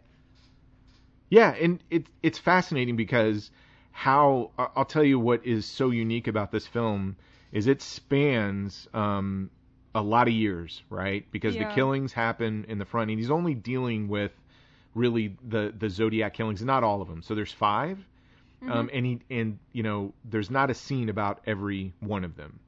So it's it's really the after effect of what happens with these killings and the use of editing. So one of the great montage scenes is when you have like the zodiac letters in the background, um, kind of on the walls, and you know it's superimposed to all the scenes as you hear um, the music playing for that decade, which kind of sets it up. You get to see um, who was it? Uh, William Armstrong and Toschi going through and interviewing everybody, and in the background is all the San Francisco, you know, Zodiac uh, cryptograms and everything else. Mhm. It's a fantastic use of editing. Um, even there's a point in the film where it goes totally pitch black. Oh yeah, like halfway you- through it, it's like this hard like fade to black, and you sit there for. It felt like ten seconds. It's probably not that long, but it's a long time. Uh, it, it probably is. I Yeah. didn't time it, but it was, it was it was amazing to hear all of these new sound bites imposed with all this different music, and it's a great you know auditory way to go through a passage of time versus you know just putting a bunch of well this is March of you know 1960 and here's March of 1970 or whatever it is, right? And then um, even when you see the construction of a building happen, um, which ends up being one of the tallest buildings that were built in San Francisco, again, the use of editing, montage, music, the auditory cues, everything that they're doing for the passage of time really, I think, adds to this film and makes it um, makes all the transition smooth. And I think, to your point, it's not a slow film. It has a really steady pace, but the thing I love about this film is you you have three main characters. Jake Gyllenhaal is sort of the anchor um, throughout the whole film, Yeah. but you start with um, Anthony Ed- Edwards uh, and Mark Ruffalo and uh, Robert Downey junior in the beginning, right? Gyllenhaal's sort of in the background, but a lot of this is here's the killings and here's the investigation, and the film does this amazing thing where it zones in on Allen, and you get to a point of the film where they've got all of the evidence and it very much plays like a traditional detective film where it's like we got our guy here's all our evidence and what is amazing is the bureaucracy at the time right Yeah. it is crazy what they had to go through just to get a search warrant um, and can we talk about the search of the trailer home what is up with all those squirrels Whoa, that was gross, dude. that, That was so weird. I can't. freaked me out man I couldn't. squirrels. I couldn't. I, I couldn't either. I mean, it wasn't, and I don't know. maybe my head is just messed up, but you know, they're, the detectives are going through all this, and oh, look what they find under his bed, and look what they find here, and it's totally disgusting. But the fact that there's these squirrels running around, Yeah, he's got to be guilty of something. uh, yes, um, I don't know what he was doing to those squirrels. I don't want to know, but um, it that freaked me out more. It, I, if they found a corpse in that thing, I probably would not have been freaked out as like there were like 40 or 50 squirrels in that thing just running around loose and in cages and dead and everything else. It was crazy. But anyways, you go where was I going? Oh yeah, you go through this whole setup and it follows like a traditional thriller detective film, and you come right up to it, and all of a sudden, Allen is not the guy. Nope. Right? Mm-hmm. Stops right there. Not him. Everything points to this guy, but it's not him. And to your point, Angel, that's the point. Every time I see this, I'm like, oh my God, there's still an hour or something of this film, and you are crushed as a viewer at that point because you're excited, you're in the thrill of the chase. You're like, yeah, that's the guy. Oh, and he did this, and I'm I'm totally with Mark Ruffalo and Anthony Edwards on this one, right? And then all of a sudden, that's not their guy. They're they're not anywhere closer to capturing the Zodiac, um, and they have to start over. And that's where the Jake Gyllenhaal character sort of starts to come front and center because he's been in the background the whole time. And I think it's crushing as a viewer. Um, and I think the average viewer would be a little bit hard to sit through the last part of it because it's going in a place. It almost feels like you're starting over, right? Starting Yeah. another film, doing the same sequence, Um, Yeah, you, and I mean, yet- you kind of are. I mean, you're Yeah. you're basically hitting the reset button on this movie and saying, "Well, it's not that guy, so let's let's run it back and see what else we can do." Right. And then you go through the second half of the film, um, and here's where I think Fincher is just brilliant. You have to go through that for you have to get crushed as a viewer and feel the disappointment of Toschi and, and everybody else involved and, and Avery's paranoia, right? Mhm. And I think you and I talked about this a little bit, Angel, after we watched it. Like he, my my favorite scene of the entire film is when he goes to visit the projectionist Oh, that's the creepiest. Oh, at his house. at his house Yeah. because he's chasing down a lead, um, and he's got a movie poster, and he's looking for the guy who drew the movie poster because the handwriting samples and everything else are pointing to this individual that he's um, now convinced is he's got a new lead. It's not Allen, right? So he walks into this house. The guy says, Is "Hey, it look, Rick Marshall at that time? Yeah, Rick Marshall. Rick Marshall at that time. So he's like, "Come on over, come to my house. We'll have coffee, tea, whatever, and we'll go through all this, right?" It, Why why are you going to the guy's house? Why are you going to the guy's house? Like it's like horror movie 101. Like don't go to the house. Don't go to the second location. Well, you're an, you're an investigative journalist. You're you're on the edge. You got your big break. You're a cartoonist. You're a stay- cartoonist. yes, you're a cartoonist. Stay in your lane. Um, but you're you're you you're going to this guy's house because he has the key piece of evidence that's going to help you um, actually kind of put the finger on Marshall, and you're you're going to crack this thing wide open, right? Mm-hmm. So you go to the house as they're talking, and they're talking about the most dangerous game, and he goes, "Oh yeah, I kind of know the dates of when we do that, but the book's in the basement, right?" But right before they go to the basement, he's talking about, yeah, didn't Marshall do this poster because this is the handwriting sample um, that everybody is saying that's the Zodiac killer, and the guy's like, no, I, I did that poster. That I mean, you're you feel your heart just in your throat at that point. Yeah, like in that guy in the cartoonist's head, that's like saying, "Oh yeah, I killed those people." Yeah, and and Gyllenhaal's brilliant at this set because he's like, what what? I mean, he just kind of doesn't believe it, right? Yeah. Only to then go down to the basement with him. Yes. Then he goes to the basement to get the log. Gyllenhaal goes down those steps. The guy's standing at the end. I my palms are sweating. Every I've seen this film so many times that I still get chills during that. And then um, the he he gives him the information and he stands there and then when he turns the light out, it's pitch black. You don't know what happened to this guy, right? Um, I mean, you want to talk about use of, of shadows within a film and you know darkness. It is fantastic in that basement. Gyllenhaal's trying to get out of the house. The door is locked. The guy comes up behind him, unlocks it, and lets him go. I am just sweating bullets through that whole scene. is my favorite part of it.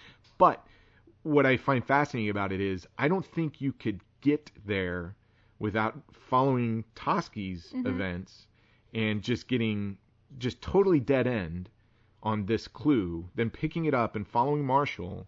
And why this movie is so good is within that scene, you are feeling all of the paranoia. You're feeling everything that Gyllenhaal's character is going through. And Fincher puts you just right front and center on the front lines, right? Yeah. and you're feeling everything that you know Graysmith is going through his head, and like this is the guy, and then oh my gosh, it could be this guy, and I'm so paranoid, um, and he's really, really trying to make this evidence, you know, pinpoint to Marshall. Then he goes to see the lady in the prison, and then finds out it's not Rick Marshall at all, but she drops another name, and it's Allen. Yeah, but I think another point with that scene is what I think is so impressive is when you think of the Zodiac, you're like, that scene with the projectionist, that's what you think of. But he's literally, that character is not in the movie whatsoever besides those like five minutes. Right. So, like, that's impressive to make such a memorable scene be about a character that you never really see. Yeah, he's the most ominous character. I, I think that projectionist is scarier than the Allen character to some degree. Um, but what I find fascinating about it is that's not the Zodiac. I mean, Fincher has done. That's just some creepy guy. yeah, it's just some creepy projectionist guy, you know. But uh, Fincher does such an amazing job of of taking the viewer on this ride and putting you through all of these steps with all these different characters to the point that when you get to that scene, you're not just watching it, but you're fully invested in it. I mean, Yeah. you're living it. Um, and you start feeling the paranoia, you start feeling the tension, you start second guessing your clues. You don't know what if your information, and you feel the frustration too, even when you go to the prison and find out it's not Marshall, that Allen's name comes up again. Um, and to me, that that is like the brilliant stroke of the film. That at some point after an hour and a half, and you're going into the two-hour stretch, you have pretty much um, become the Graysmith character. I mean, you, you're feeling everything that. The, how many films can can put you through those paces, and then give you the same feelings that the character is supposed to be going through? Yeah, and Gyllenhaal plays it so well. Like he is just becomes so obsessive.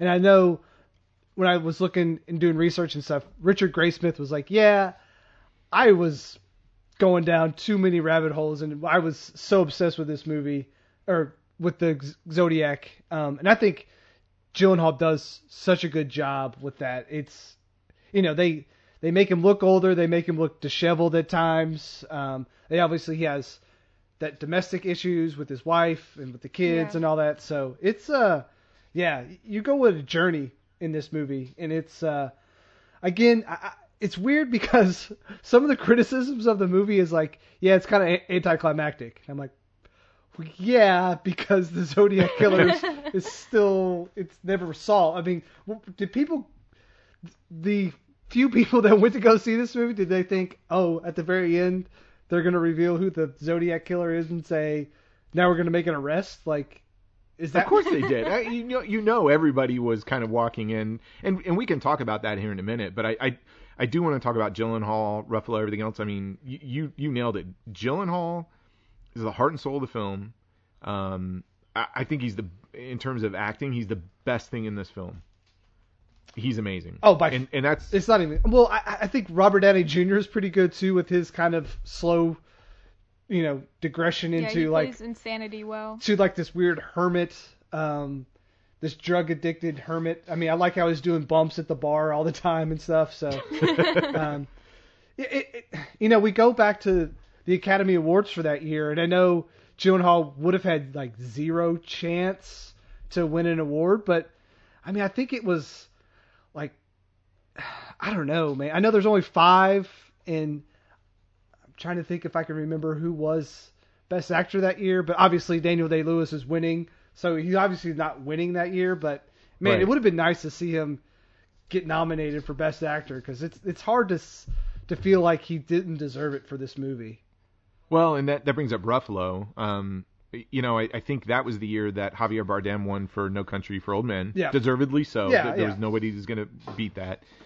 But Ruffalo pulls off this nuanced, you know, with the whole animal cracker thing. that was hilarious. yeah, there, there's some comedy to it, but um, I- I mean, Mark Ruffalo, outside of like the Incredible Hulk, you knew nothing about him. Mm, not really. So he uh, outside you, the Hulk shows up. That's what you see when you see Mark Ruffalo, Yeah. right? Ooh, Spotlight. He's really good in Spotlight. He's fantastic in Spotlight. Yeah. um, another good movie he just had was Dark Water, which is about Flint, Michigan. Um, Oh yeah, I haven't Yeah. seen it. I've heard good stuff about Yeah. that. But yeah, he, he's fantastic in this movie, and um, again, his frustration, the bureaucracy he has to live through, Yeah. um, and, and even him dealing with Gyllenhaal's character, where he kind of gives up on it, and he and he's trying to move on, but Gyllenhaal's still coming back to him. That interplay between those two is, is awesome too. I'll, I'll say Robert Downey Jr. I thought was kind of the weakest part of it. Now, here's my thing. I like Robert Downey Jr., but um, Robert Downey Jr. is always Robert Downey Jr. in every film. Yeah, he has to be the Um, most like charismatic guy all the time, and I mean, yeah, he does kind of play. Um, he does do the the Tony Stark stick a little bit in everything, um, which is okay. But yeah, you're getting Tony Stark as a journalist in this movie, kind of. You, you agree, Angel? You're giving me this weird look. But I know you're a Robert Downey Jr. fan. we Um, fight over Captain America, Chris Evans, and You just don't like Robert Downey Jr. because mom likes Iron Man more than Captain America. Okay, that that has a little bit something there to do with it. That 'cause- has a lot of truth to it. okay. Oh, um, sorry, I just th- thought of one more Mark Ruffalo movie that you need to see: Shutter Island. Oh yes, I need to show you Shutter Island. Yes. of course, you're gonna love that one. Yes. Sorry, Um, I would be remiss No, it's if I good, but forgot I- to bring it up.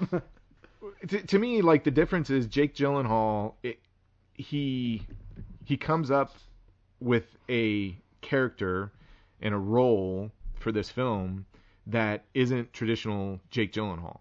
I, I think he plays it fantastic, where he is this cartoonist who is a bit of a puzzle nerd, becomes very obsessive towards the end, has an insecurity about him, um, is always watching on the sidelines, and then you know when he kind of gets pressured to jump in at the end and and start working on it, um, his reaction to it is is fantastic. And Ruffalo is amazing. Um, Robert Downey Jr. is doing Robert Downey Jr. ish things as he normally does, and he's good. But I think he gets dwarfed by the other two. But Yeah, I think with Robert Downey Jr., like the reason he plays sort of that character so often is because, like, he's so good at it, and like the directors probably pick him for those characters. Oh, I have no doubt. I mean, he's, Like if he was picked for something else, you, you just haven't seen it yet because directors go, oh well, we need some dread charismatic person. Oh, Robert Downey Jr. So he's just picked for those parts. I I agree. yeah, I- and but- and also they kind of throw his character off to the side. He, like there's no real good conclusion for his character. They kind of Yeah. show him in the bar with like the air tank, and then that's kind of it. And you don't really get a good closure with him. So maybe that has something to do with it too. Is like his character kind of gets thrown to the side to let Ruffalo and and Hall kind of take the lead a little bit. So Yeah, that's true. And I mean, the the character of Avery in the film doesn't resemble or resembler doesn't resemble um, sort of the true life um, Paul Avery in terms of those final days. I mean, Paul Avery, you know, still kind of maintained his credentials for a journalist. Was actually publishing books. Um, so the film sort of takes Avery, turns him into this neurotic. Uh, barfly with you know on oxygen you know surviving his last days watching you know Jake Gyllenhaal's character Graysmith um, chasing after the Zodiac but in you know in fact uh, the real life Paul Avery you know married couple kids still writing publishing everything else and I don't think he had such a dire ending the way that he does in the film Yeah. so there's there's some liberal you know choices with that character. Um, I, I got to say, so I, I have a couple of questions. One of the things uh, that happened when the film, and this this is, I think, a unique question. In in movies, you get everything that happens. You see uh, the the audio visual, you know, the film itself, and when the last shot closes, in this film, you get a lot of text. So you get the film's over, and then here's what happens kind of thing. yeah, So my question is, when is the narrative over? Okay, so you're the director, you're the screenwriter, etc. Your vision, your art is up there. Is it over when the scene fades, um, or is it over after the text? Specifically in the case of Zodiac. could you could you treat the text as like a stinger? Well, that's the question. I mean, So I would say I- after the text. after the text, what was your reaction, Angel? I'm the one who actually asked this question. she did. um, because this came up after our showing, which was uh, talking about the ending. Yeah, and like how it changed the film. Which my opinion of it is, it depends on your perspective. So if you see it as after the last like picture of the cast or characters, if that's the ending, then you're the meaning of the story completely changes. But if you see it after the text ending, then it's a different ending, like completely different story. Because like if it was when the last screen fades and everything, then it's about sort of more so about the cartoonist on his journey through this thing, trying to prove that find the killer, and it comes. He's like, oh, it's Allen, because he goes and writes two books about him and stuff like this. But from if you include the text, it's more so the director saying, putting you in the circle of thought, which we talked about of what this movie is kind of deeper about is it starts one story and then ends it and then you're put in this another story and i compared it to pulp fiction Okay. Oh, Brad's head turned. Okay. Keep going. I'm So listening. I think- I'm listening now. it's like multiple stories coming together and it kind of keeps you it shows you how one thing could put you in this train of thought that you're just constantly stuck in if you're you can't just accept that you're not going to find it the answer It's the circular circular pattern of thinking, right? yeah So every So when did they go back to the diner? I'm just joking. Were you waiting for the briefcase Yeah, glowing yeah, when uh, the- Ruffalo and Gyllenhaal sit down? Uh, no, it's a good point. I mean, it's it, it like Pulp Fiction is taking all these different characters and it's trying to kind of line them up into a particular timeline for a thematic element of the story.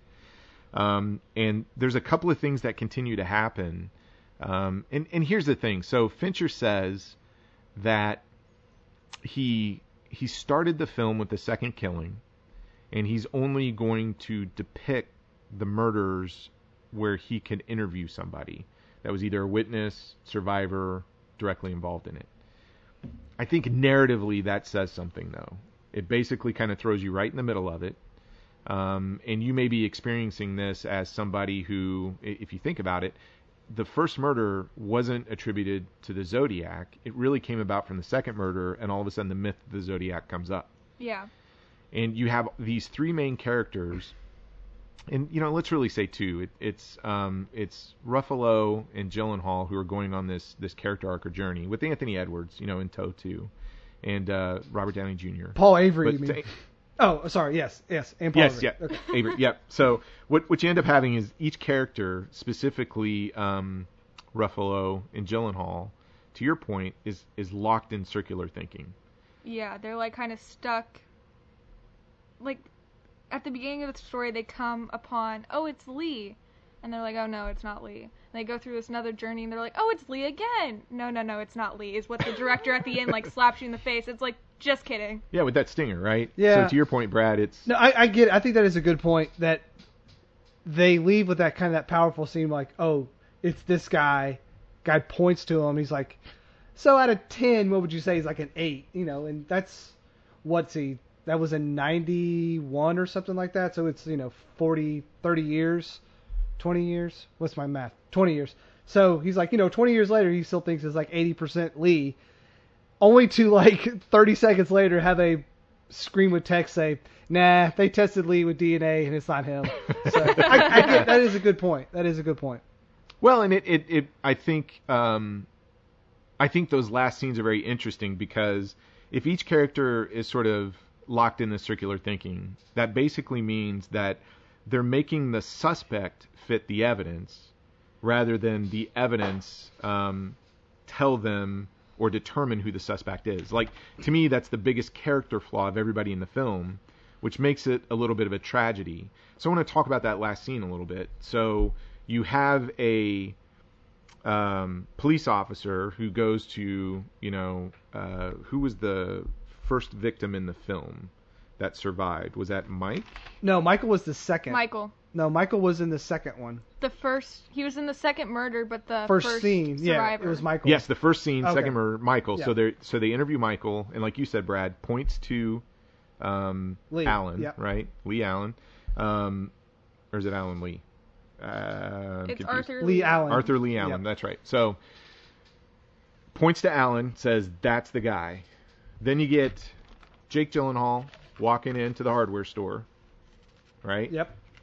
confronts Allen, looks at him, and th- there's a there's a scene earlier in the film when I think his wife asks him, "Why is it so important for you to do all of this?" Right? Because he's very he Yeah. loses his marriage off of this, and and um, Graysmith basically sa- says, "Hey, look, I I want to know who it is so I can look the guy in the eye and understand it or see it." Right? Like, know it's him. Like know it's him. So he's looking for conclusion or resolution. Yeah. So my, my question to you guys, here's where I'm debating. Um, you look at the narrative choice of starting with that second killing. You go through this whole dramatic.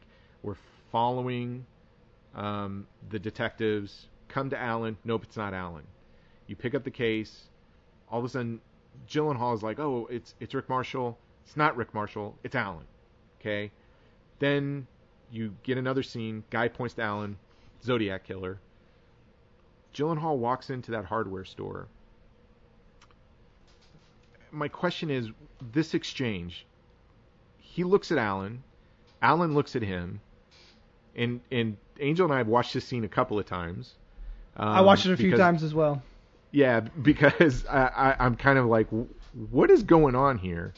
Because I think you can interpret this a couple of different ways. And it's one of those things also like you know when when people say when you hear something and someone says no it's this word and then you say oh I can hear that and then you say and someone else comes in and says no it's actually saying this word and you're like oh I can hear that you could Oh, probably yeah. persuade me a hundred different ways on how this ends because it's just kind of how you perceive things it's crazy because yeah. So is is Allen's reaction due to him being the Zodiac, right, and Graysmith getting resolution, right, or is it Allen knows he's being hounded by Graysmith for something that he didn't do, and Graysmith coming to the conclusion that he could be wrong, yes um, or that he's accepted maybe his his version of the truth and is ready to move on. I mean, which is it? Is it is it a closed case? He looks at Allen's like, "That's the guy," and Allen's like, "Yeah, I'm the guy, and nobody was here, I'd murder you."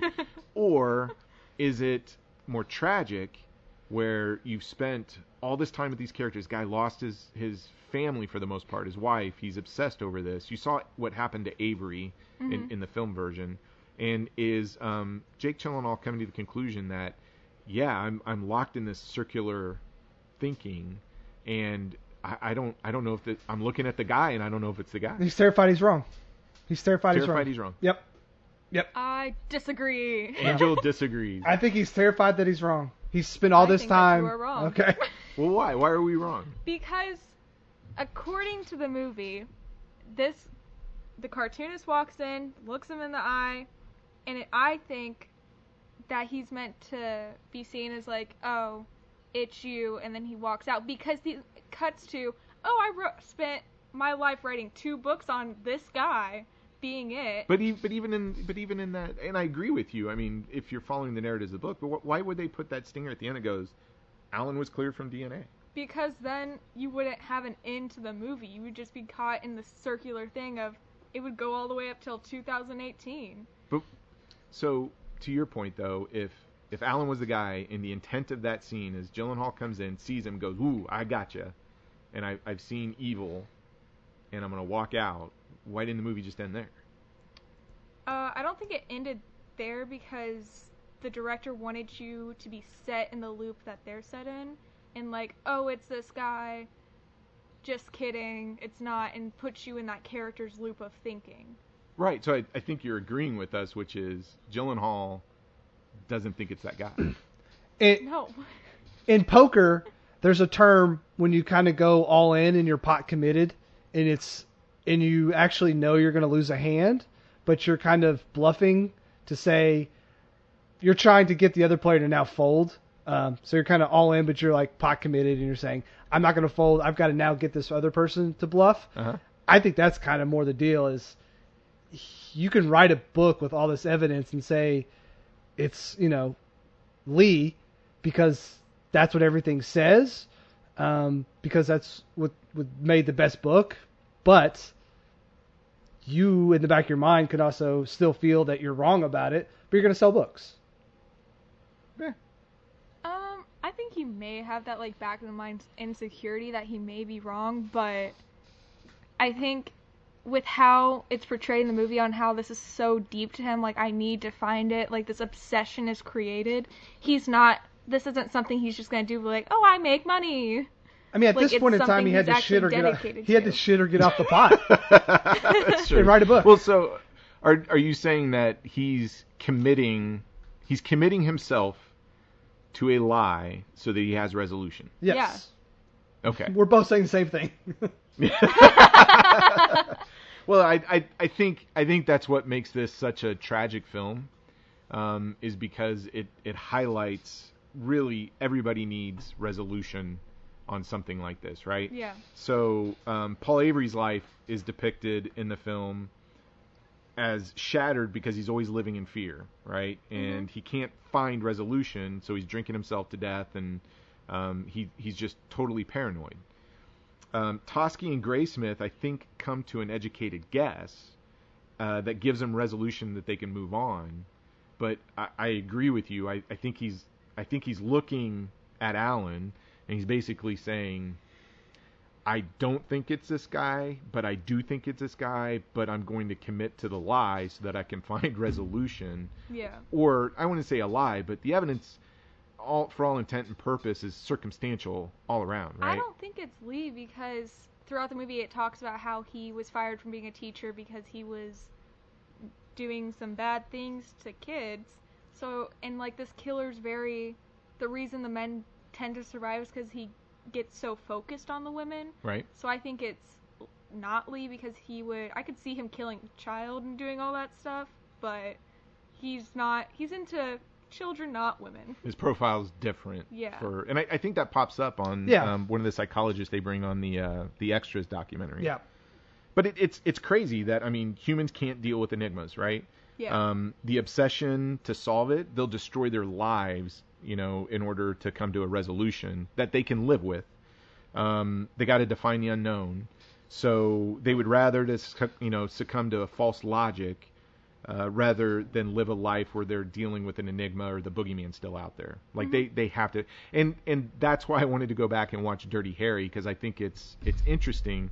That movie comes out in 1971, and I think what made that movie so popular is the the Dirty Harry was a was a screenplay that was floating around, um, and it wasn't a result of the Zodiac killings. It, it was just a police procedural screenplay but they made a choice to incorporate some things that were happening in the real world, all the way down to, you know, there was a threat about the children in the school bus, so that ends up being a plot point in uh, Dirty Harry. What's the killer's name Um, in that movie? Scorpio. Scorpio. Scorpio. Okay, yeah. Yep. And what what you get is you get this whole um you know, Eastwood even says they tapped into something that was going on at that time which was, you know, a cop in order to succeed in 1971 had to stop step outside of the law to some degree in order to track down somebody who was so, you know, villainous and evil. Um, and so therefore you get you get this depiction of a cop that is doing everything to catch a serial killer that is very similar to Zodiac, um, and that's how Hollywood creates a film. It's looking for resolution. You know, he gets he gets his bad guy at the end, but I think I think the public was looking for that kind of release as well, because everybody's obsessed with this, but everybody wants a resolution. And Dirty Harry's where you can go and find some escapism, and you know, oh, Scorpio, Zodiac, it's the same thing, right? School bus of kids. Oh, Dirty Harry prevents all of that stuff. But there's resolution in the Dirty Harry film. There's not resolution in real life, and so people can escape that enigma and attach themselves to that film. And it, it was interesting to watch. I, I don't. I mean, if you watch it today, in today's political environment, I think it's very charged. Um, I think that whole series is, uh, but it it was fascinating to watch Zodiac and then a couple of nights later put in Dirty Harry and say, oh yeah, I can totally understand why this was so successful in 1971. If for the last couple of years people were being threatened by the boogeyman called the Zodiac, and there was just there's no end in sight, and this guy's writing letters to the to the newspaper, and I've killed 30 some people, and I keep going, and, and nobody can catch him. So I can see the appeal and the allure of Dirty Harry, where people started to say, well, if the cops just didn't have to follow the law, they could go out and catch these kind of guys. Yeah, I definitely agree. It's a good example of how movies are kind of a like safe haven from reality and kind of gives you this false like safety. Yeah. Es- especially dealing a topic like that that you you know wake up every day and, and see the newspapers and and it's funny to hear everybody involved in the film of how Zodiac affected their lives and they're hearing about it um, you know from the screenwriter and Fincher and everybody else they come from a background where they grew up with this information Yeah, they grew up with being on the school bus with cops following their bus and stuff like that. And so Fincher definitely creates his childhood boogeyman with this movie. couldn't have said it better man Wow. Awesome. well I feel like I'm Angel losing my job. the- Yeah. Angel dropped the mic on us on that one. Um, any anything else about the film? I mean, I, I could go on hours talking about all these different scenes that I, I think were so powerful and impactful in the pacing and the editing. Um, I, I, I really think this is Fincher in his prime. I just Um, love I love everything about this Oh, film. I, I just love a good investigative film. Like, show me people investigating X. Just and, and, and Ruffalo's in a lot of these. Like I said, he's in Spotlight. He's in Dark Waters. Like those are just great movies. I don't know what it is about that. It's it's just I don't know. It it gets me every time. So I think Spotlight's a great movie. I think Dark Waters a great movie. Obviously, this is a wonderful movie. So um, that investigative type film is is up my alley. I didn't really think that was like a genre that I was into, but then I saw this and I was like, it's going back. I was like, well, I like that movie JFK, even though it's like insane, but I like it. And then like The Untouchables is also like an investigative movie, and so it was like Munich and things like that. So I was like, oh yeah, I do like those type movies. So I'm in for this genre or subgenre. Yeah, I, I agree, and it- and it's unique in terms of again, it it puts all the quote unquote, and I'm using I'm using air quotes, but nobody can see it. Uh, all the action to the front of the film, and it is all about the investigation and the obsession. Um, and again, I, I think it becomes very tragic, uh, but I I totally think it captures everybody's obsession with true crime today. Um, it, it amazes me how many true crime episodes and true crime podcasts there are out there. I mean, I, I got to believe that's probably. uh, I don't know. I, I mean, I'm just talking off the cuff here, but is is that probably like the number one genre of podcasting out It's there? got- just like it's- true crime. It's got to be. It's got to be. Hands down. Yeah, and and I mean I listened to some of it, but I'm just I'm amazed at uh, if. So let me ask you this: if if true crime podcasting and, and true crime in general, people seem to have a, a big fascination with it. And I think that's always been the case, but it seems to really be at its height right now. If if this film were released today, would it would it have been a bigger hit? I think you. So if you put this, It would. If you it would have been people, with Mark Ruffalo and Yeah, the same people Yeah, for sure. Marvel. Yes. Yeah. Yes. Um, I think easily. Um, it it was a film that came out ten years too early. Yeah, I definitely think it if it came out now, so many people would be into it because that that true crime is such a big hit. Like just with Netflix there's so many like Ted Bundy things coming out and it's just I definitely think with my generation they've become obsessed with like the background and psychology behind these killers. Okay. So I, I got to ask, I mean, is this the type of film that you would recommend to your friends that are into this, or would you take the more Hollywood approach and say, oh, you know, Silence of the Lambs or, you know, Seven or something of that nature? Would would this be something that you would kind of sit down and say, hey, I've, I've got a good thriller for you, um, or or do you think it's just a little too unique? Mm, I definitely think it's a unique movie, but I think I definitely think if you're into true crime and stuff like that, this would be a good movie to watch. I would recommend it to friends because it's that whole investigation and like the thrill of trying to figure something out. Okay. Well, is it is it time to ask the question? Uh, well, I want to ask one more thing. Now, Yeah. I also like documentaries. Do you think this would have made a better big budget documentary, or do we think that the Zodiac film would? Is this a better medium to kind of show the Zodiac? It's a good question. I mean, uh, I'll do my answer first, Angels. I'm curious about yours because we we watched the documentaries, Which was a little dry. They're Yeah. very dry, yeah. I, but it's fascinating because it's it's all the people that they interviewed for you know making of the film. So they're they're talking to the police that were involved. Um, they're talking to the survivors. The the two male survivors show up. Um, I don't think Zodiac, and again, this is just me personally. I don't think Zodiac as a crime is very interesting. I think the things surrounding Zodiac, so to your point, the the historical context, the things that came out of Zodiac and how it affected um, the movie industry, how it affected uh, the officers involved or the reporters or anything of that nature. Like the topic of Zodiac itself and the murders, I, I just I I don't find fascinating, but I found I find everything fascinating that came out of this. So for Fincher to to concentrate on the impact of these based on the people that were close to it and that obsessive quality, I find that better. Whereas a documentary, I mean, I'm, I was listening to that podcast that was going through this in these 30 minute, you know, bits, and and I've watched, you know, a lot of documentaries on this, um, which is a bit morbid, but it, it I, I never found it so compelling or fascinating. But I found the stuff that you know was coming out as a result of it more interesting.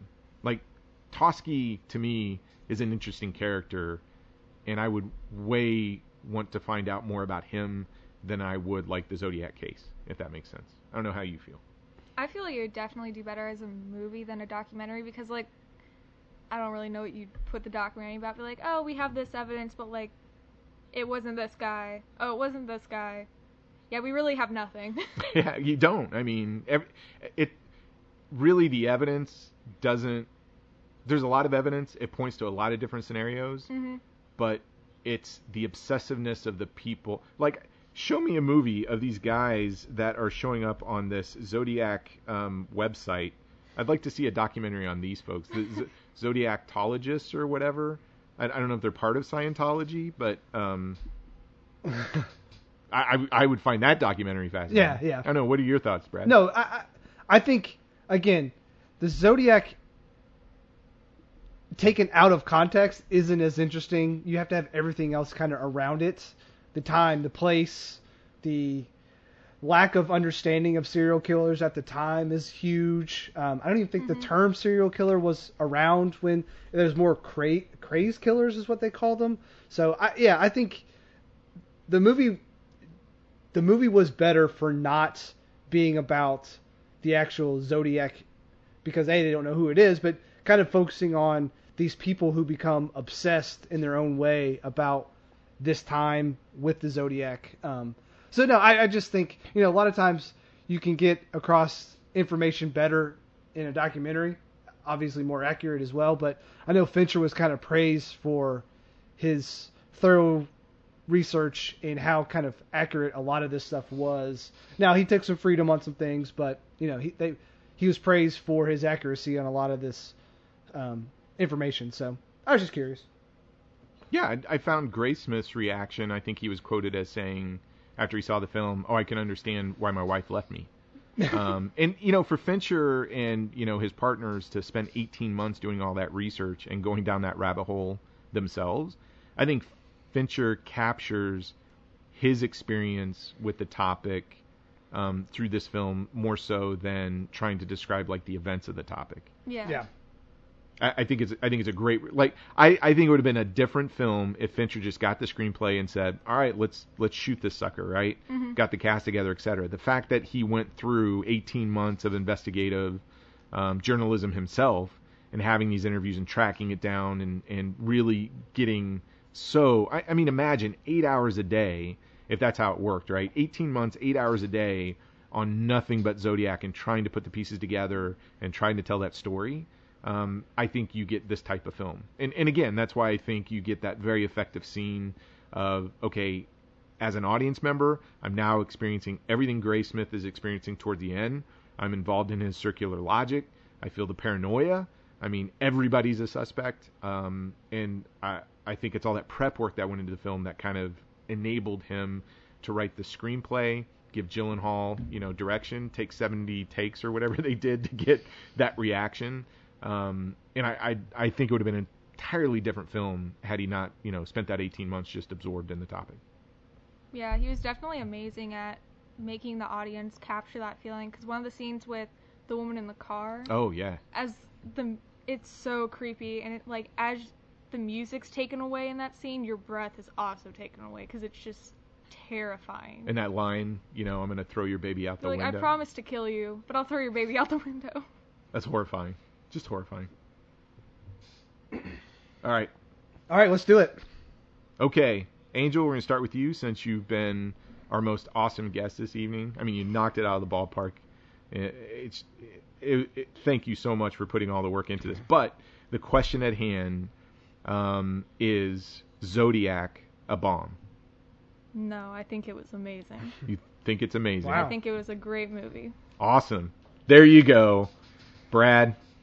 I, I agree. I, I think this is Fincher's one of Fincher's best movies. Um, I, you know, if he didn't have Benjamin Button on his uh, on his filmography, I think he'd be pretty clean slate. So um, yeah, but no, I think this is so criminally underseen and underappreciated. Um, just the amount of time and effort and like I know I heard a story about David Fincher one time that he was like putting all these cameras for this scene and someone just moved one half an inch and he came back on the set and literally the first thing he noticed was someone moved the camera. So he's like that like he had like that much attention to detail in what he's doing.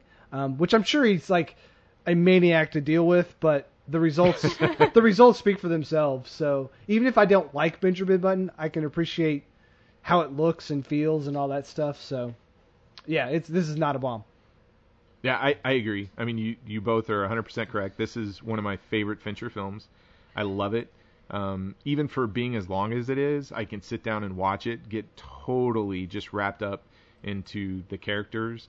And, you know, we, we didn't even get into talking about some of the overhead shots and, you know, the uh, just that cab going down the screen and you following it overhead Yeah. and, and how, you know, the violence occurs. And there's so many amazing sequences to appreciate this film from a cinematography standpoint, um, and from an acting standpoint, from a scripting. Uh, I, this is, you know, one of the finest American films to come out of that decade. Now, it it was up a, against a bunch of amazing films in 2007. I still, man, I, I really wanted to see Ruffalo, um, Gyllenhaal, even Fincher. The screenplay get some love at, at the Academy Awards, but I, I mean, man, that, was- that was a that was a tough one Yeah. to, to get Yeah. into. Mm-hmm. Um, awesome. Zodiac, not a bomb. So, if any of you were just, you know, put off by the runtime or even the subject matter, I, I mean, my 18 year old daughter, who is very angsty teen, I, well, okay, maybe. The teenagers love it. Come on, guys. It's it's a great film. You got to check it out if you haven't seen it. Um, Brad, Yes, sir. what what's next? Do we talk about next month? Do we? Well, where do we put this movie, Troy? Oh, we got to talk about so. We got to rank this one, huh? Yeah. What was last week?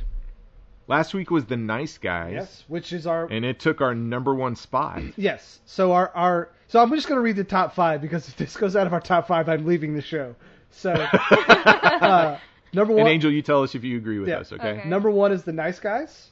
Two is Scott Pilgrim. Three is Warrior. Four is Dredd. Five is Attack the Block. Troy, you tell me where you think this movie goes, and I will tell you if I agree or disagree. I think we have a new number, Number one. Yes, we do. yes, hands down. Um, Uh, Again, I agree. we keep moving. We keep having a number one film the whole time, so we might need to take it back a bit. But you know, We might have to revisit Remo so we can get it up a Mm. few slots. well, Remo revisited. oh god. if we Um, hey, if we make it to show 100, we will redo Remo. Really? Yes. Okay, now you've given me something to work towards. Okay. Okay. Um, well, let's let's talk about November. November, or how about we talk about Or, no, September, which is well, we were talking about November earlier, Yes. so I've got that on my mind. yes. All right, we'll do September. We actually we, what we what we started to do is we've gotten some amazing feedback, and we're getting a lot of recommendations. Um, the nice guys that we did last week was from a, uh listener, Alex. Um, we're always looking for recommendations. Hey, we got one now, Elvira, Mistress of the Dark. I didn't even think about that one, so we got to add that to the list. Okay. That, that's a great film. Uh, I I think it's a lot of fun. Um, but look, uh, see, Brad and I Uh-huh. so, some of our favorite films, and you know this, Angel, about me, and I know you know this about Brad too. We like the movies where people like punch and Kick. kick, the other person in the face really fast and hard. I get what you're saying. Yeah, those are fun movies, right? Um, and so we thought, hey, let's do some, let's do a theme in September. And then the first thing that popped in our head was, well, let let's let's do these movies. And then immediately we thought, ooh, yeah, but they were they were huge hits, like worldwide. Yeah. But then our creativity popped in and said, yeah, but math is stupid. Don't tell your mom I said that. Um, my mo- She doesn't listen. It's fine. Okay. Wow. um, we thought, okay, well, how do we justify this? So so we did some investigative research ourselves, hmm and so in September, we decided we are going to spend the entire month talking about the one and only Donnie Yen, and specifically the Ip Man movies. Yes. Now, there are five Ip Man movies. I know what you're, uh, listener, you're going, nope, there's four. The fourth one just came out. There's technically five. Between three and four, they did Master Z. Yep. Yep. And so we're going to review that one with three. So we're going to look at all five Ip Man movies, even though Donnie Yen is not in Master Z, but it has a fantastic cast, anyways. And I know what you're thinking. Um, Brad, like, Ip Man did a lot of money worldwide, didn't it? Yes, it did. But let me kind of rub my fingers together and get all Yes. domestic. How did we justify this? domestic domestically they are woefully underseen and do not get enough um, credit for just how amazing and um, how important they are. Um, so we wanted to shed some light on a film series that we believe is criminally unseen in the United States where we live. So that's what we're doing. Yes. exactly, because the first one didn't even get a theatrical release, Yes. and so therefore it earned zero dollars at the American box office. And then if you if you actually look at the numbers from two, three, Masters Z, and four, the box office like increased in the U.S. And I, I want to say fourth um, actually just came out uh, towards the end of last year in the theaters. Um, in 2019, because we saw it in the theaters Yeah. here in Baltimore. We actually drove back early for Christmas to catch it. Yeah, you did. Yeah, we did. Yes. um, and it it's the most successful out of them. But if you look at the domestic box office for Ip Man Four, it it doesn't come close to I, I think the budget. So I think we justified it that way, Yeah, right? and I believe all four of the major ones are on Netflix right now. It, Master Z's on there too, Okay. so you can you can play along and watch all five of them. Okay. Which I Now, I can't wait. I Yes, can't wait. Angel. What what's your thoughts on Donnie Yen? He's a huge part of my childhood because of you. Do you have a favorite Donnie Yen movie? It'd probably be the Ip Man series. That's going to be one of the biggest ones. Okay, good answer. So you're gonna listen to the shows, right? Yeah. Oh, yes, see, I don't buy that.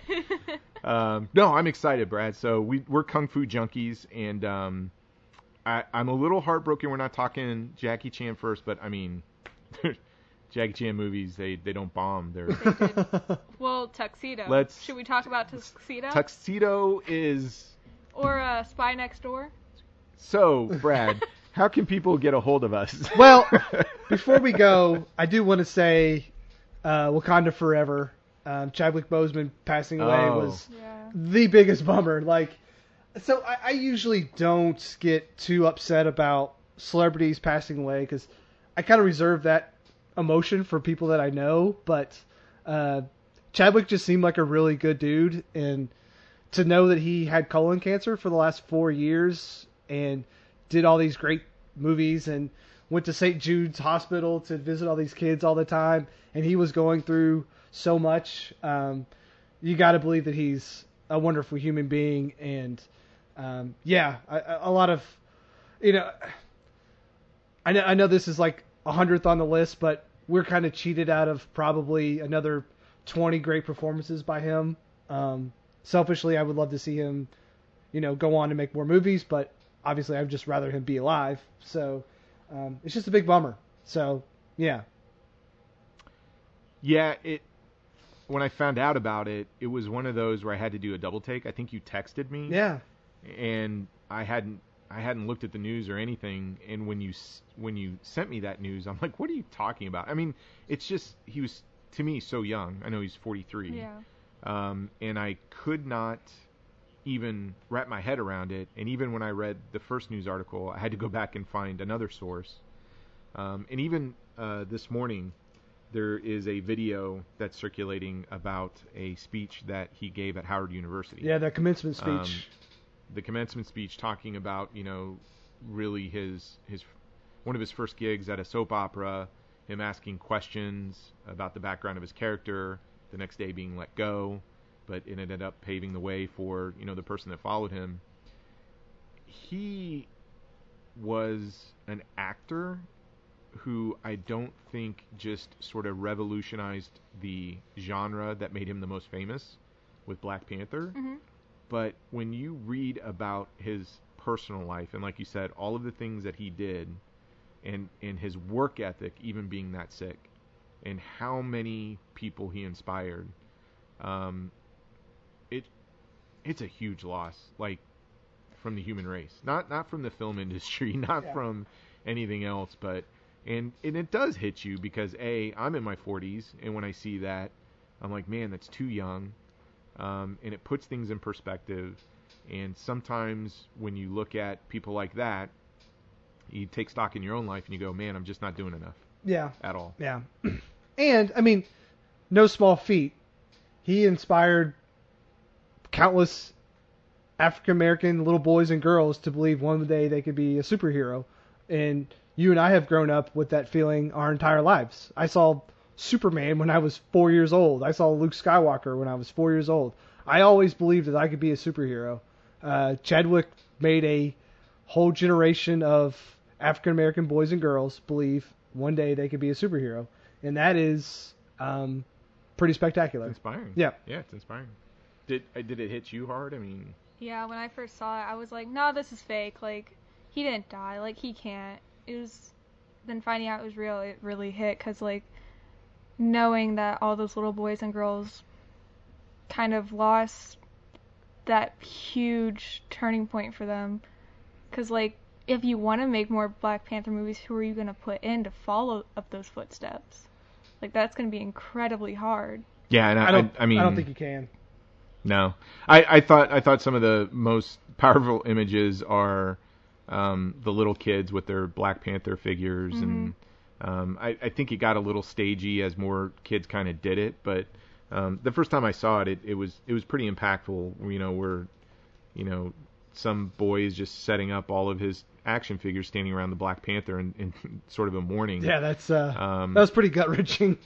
Yeah, that that kind of hurt. But to your point, Brad, I mean that that's he inspired a lot of people to kind of believe outside of their environment, and um, you know, gave them a lot of hope. So, Yeah. um, and I, I have to imagine Angel like having that kind of news from a character that um, you were starting to grow up with, and an actor that you were discovering, uh, and then and then seeing that cut short. I mean, it's it's just crazy because like you when actors typically die it's usually something like that they're like old and like they're amazing actors but like you're kind of not too surprised by it you're like oh yeah like they were getting old and stuff like that but like this guy his life was just cut so short and i feel like he could have done so many more amazing things just for not just for the film industry like you said but like just for the human race Yeah, he, he. I'm just telling you, if you go back and read anything about what he was doing in the last four years battling, it. I, I just I could not even imagine that type of strength. Yeah. yeah. It's crazy. Well, best to all of his friends, family. Yeah. I mean, we're mourning for him, and um, oof, that's a tough one. All right, Brad. I think we got to give some information out, right? Yeah. Um, if you want to get a hold of us, it's uh, at Twitter. We are at um, Not a Bomb Pod. Um, feedback, like Ben from California, it's not a bomb pod at gmail.com.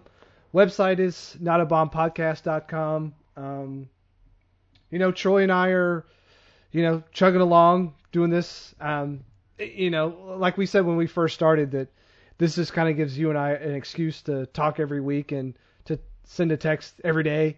Um, so we're okay with just doing that and no one really listening, but you know, people do listen and we get feedback and people enjoy it. So it's just kind of like the cherry on top. But I mostly do it so you and I can talk about a movie and we can kind of obsess over the same subject uh, for a week. So yeah, now we get to obsess over the same subject for an entire month when it comes to Ip Man. Oh. So yeah, I'm excited, and and I I am so grateful, Angel. I know this is one of those things where um, you've got a busy schedule uh, with everything going on, um, and and Brad, I, I didn't even get a chance to mention this. I mean, I I brag about Angel quite a bit, especially this uh, summer with doing softball and stuff like that, even within the COVID. But she just got asked to. Um, what, what's the news? Where are you going to be playing softball next summer?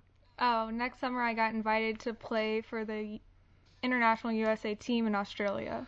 Oh wow, that's awesome. Yeah. Put another So- shrimp on the Barbie. uh, you're amazing. So I, I'm I I'm Congratulations. excited. Thank you. Yeah, I, I when we got that, Don't leave uh, your call- shoes outside, apparently, because oh, the I will be on edge all Yeah. week. yeah, it, it's gonna be a life changing event for you. But um, I, I think it's just another you know example of how amazing you are. I tell you that all the time. And uh, like Brad said, we do this because we've been friends for a long time. We love talking about movies, and this is easier than sending like a thousand texts about Zodiac. Uh, we're we're humbled, um, Ben. Like just you reaching out and uh, just asking us a question. I, that's kind of humbling. Um, in that there are people who are listening, and I think we had somebody leave a review on iTunes, and that kind of blew me away. Yeah, 'cause yeah. again, it's it's more than five people listening, so I'm a little shocked. But I was super excited to have my daughter come on and everybody kind of get to hear her.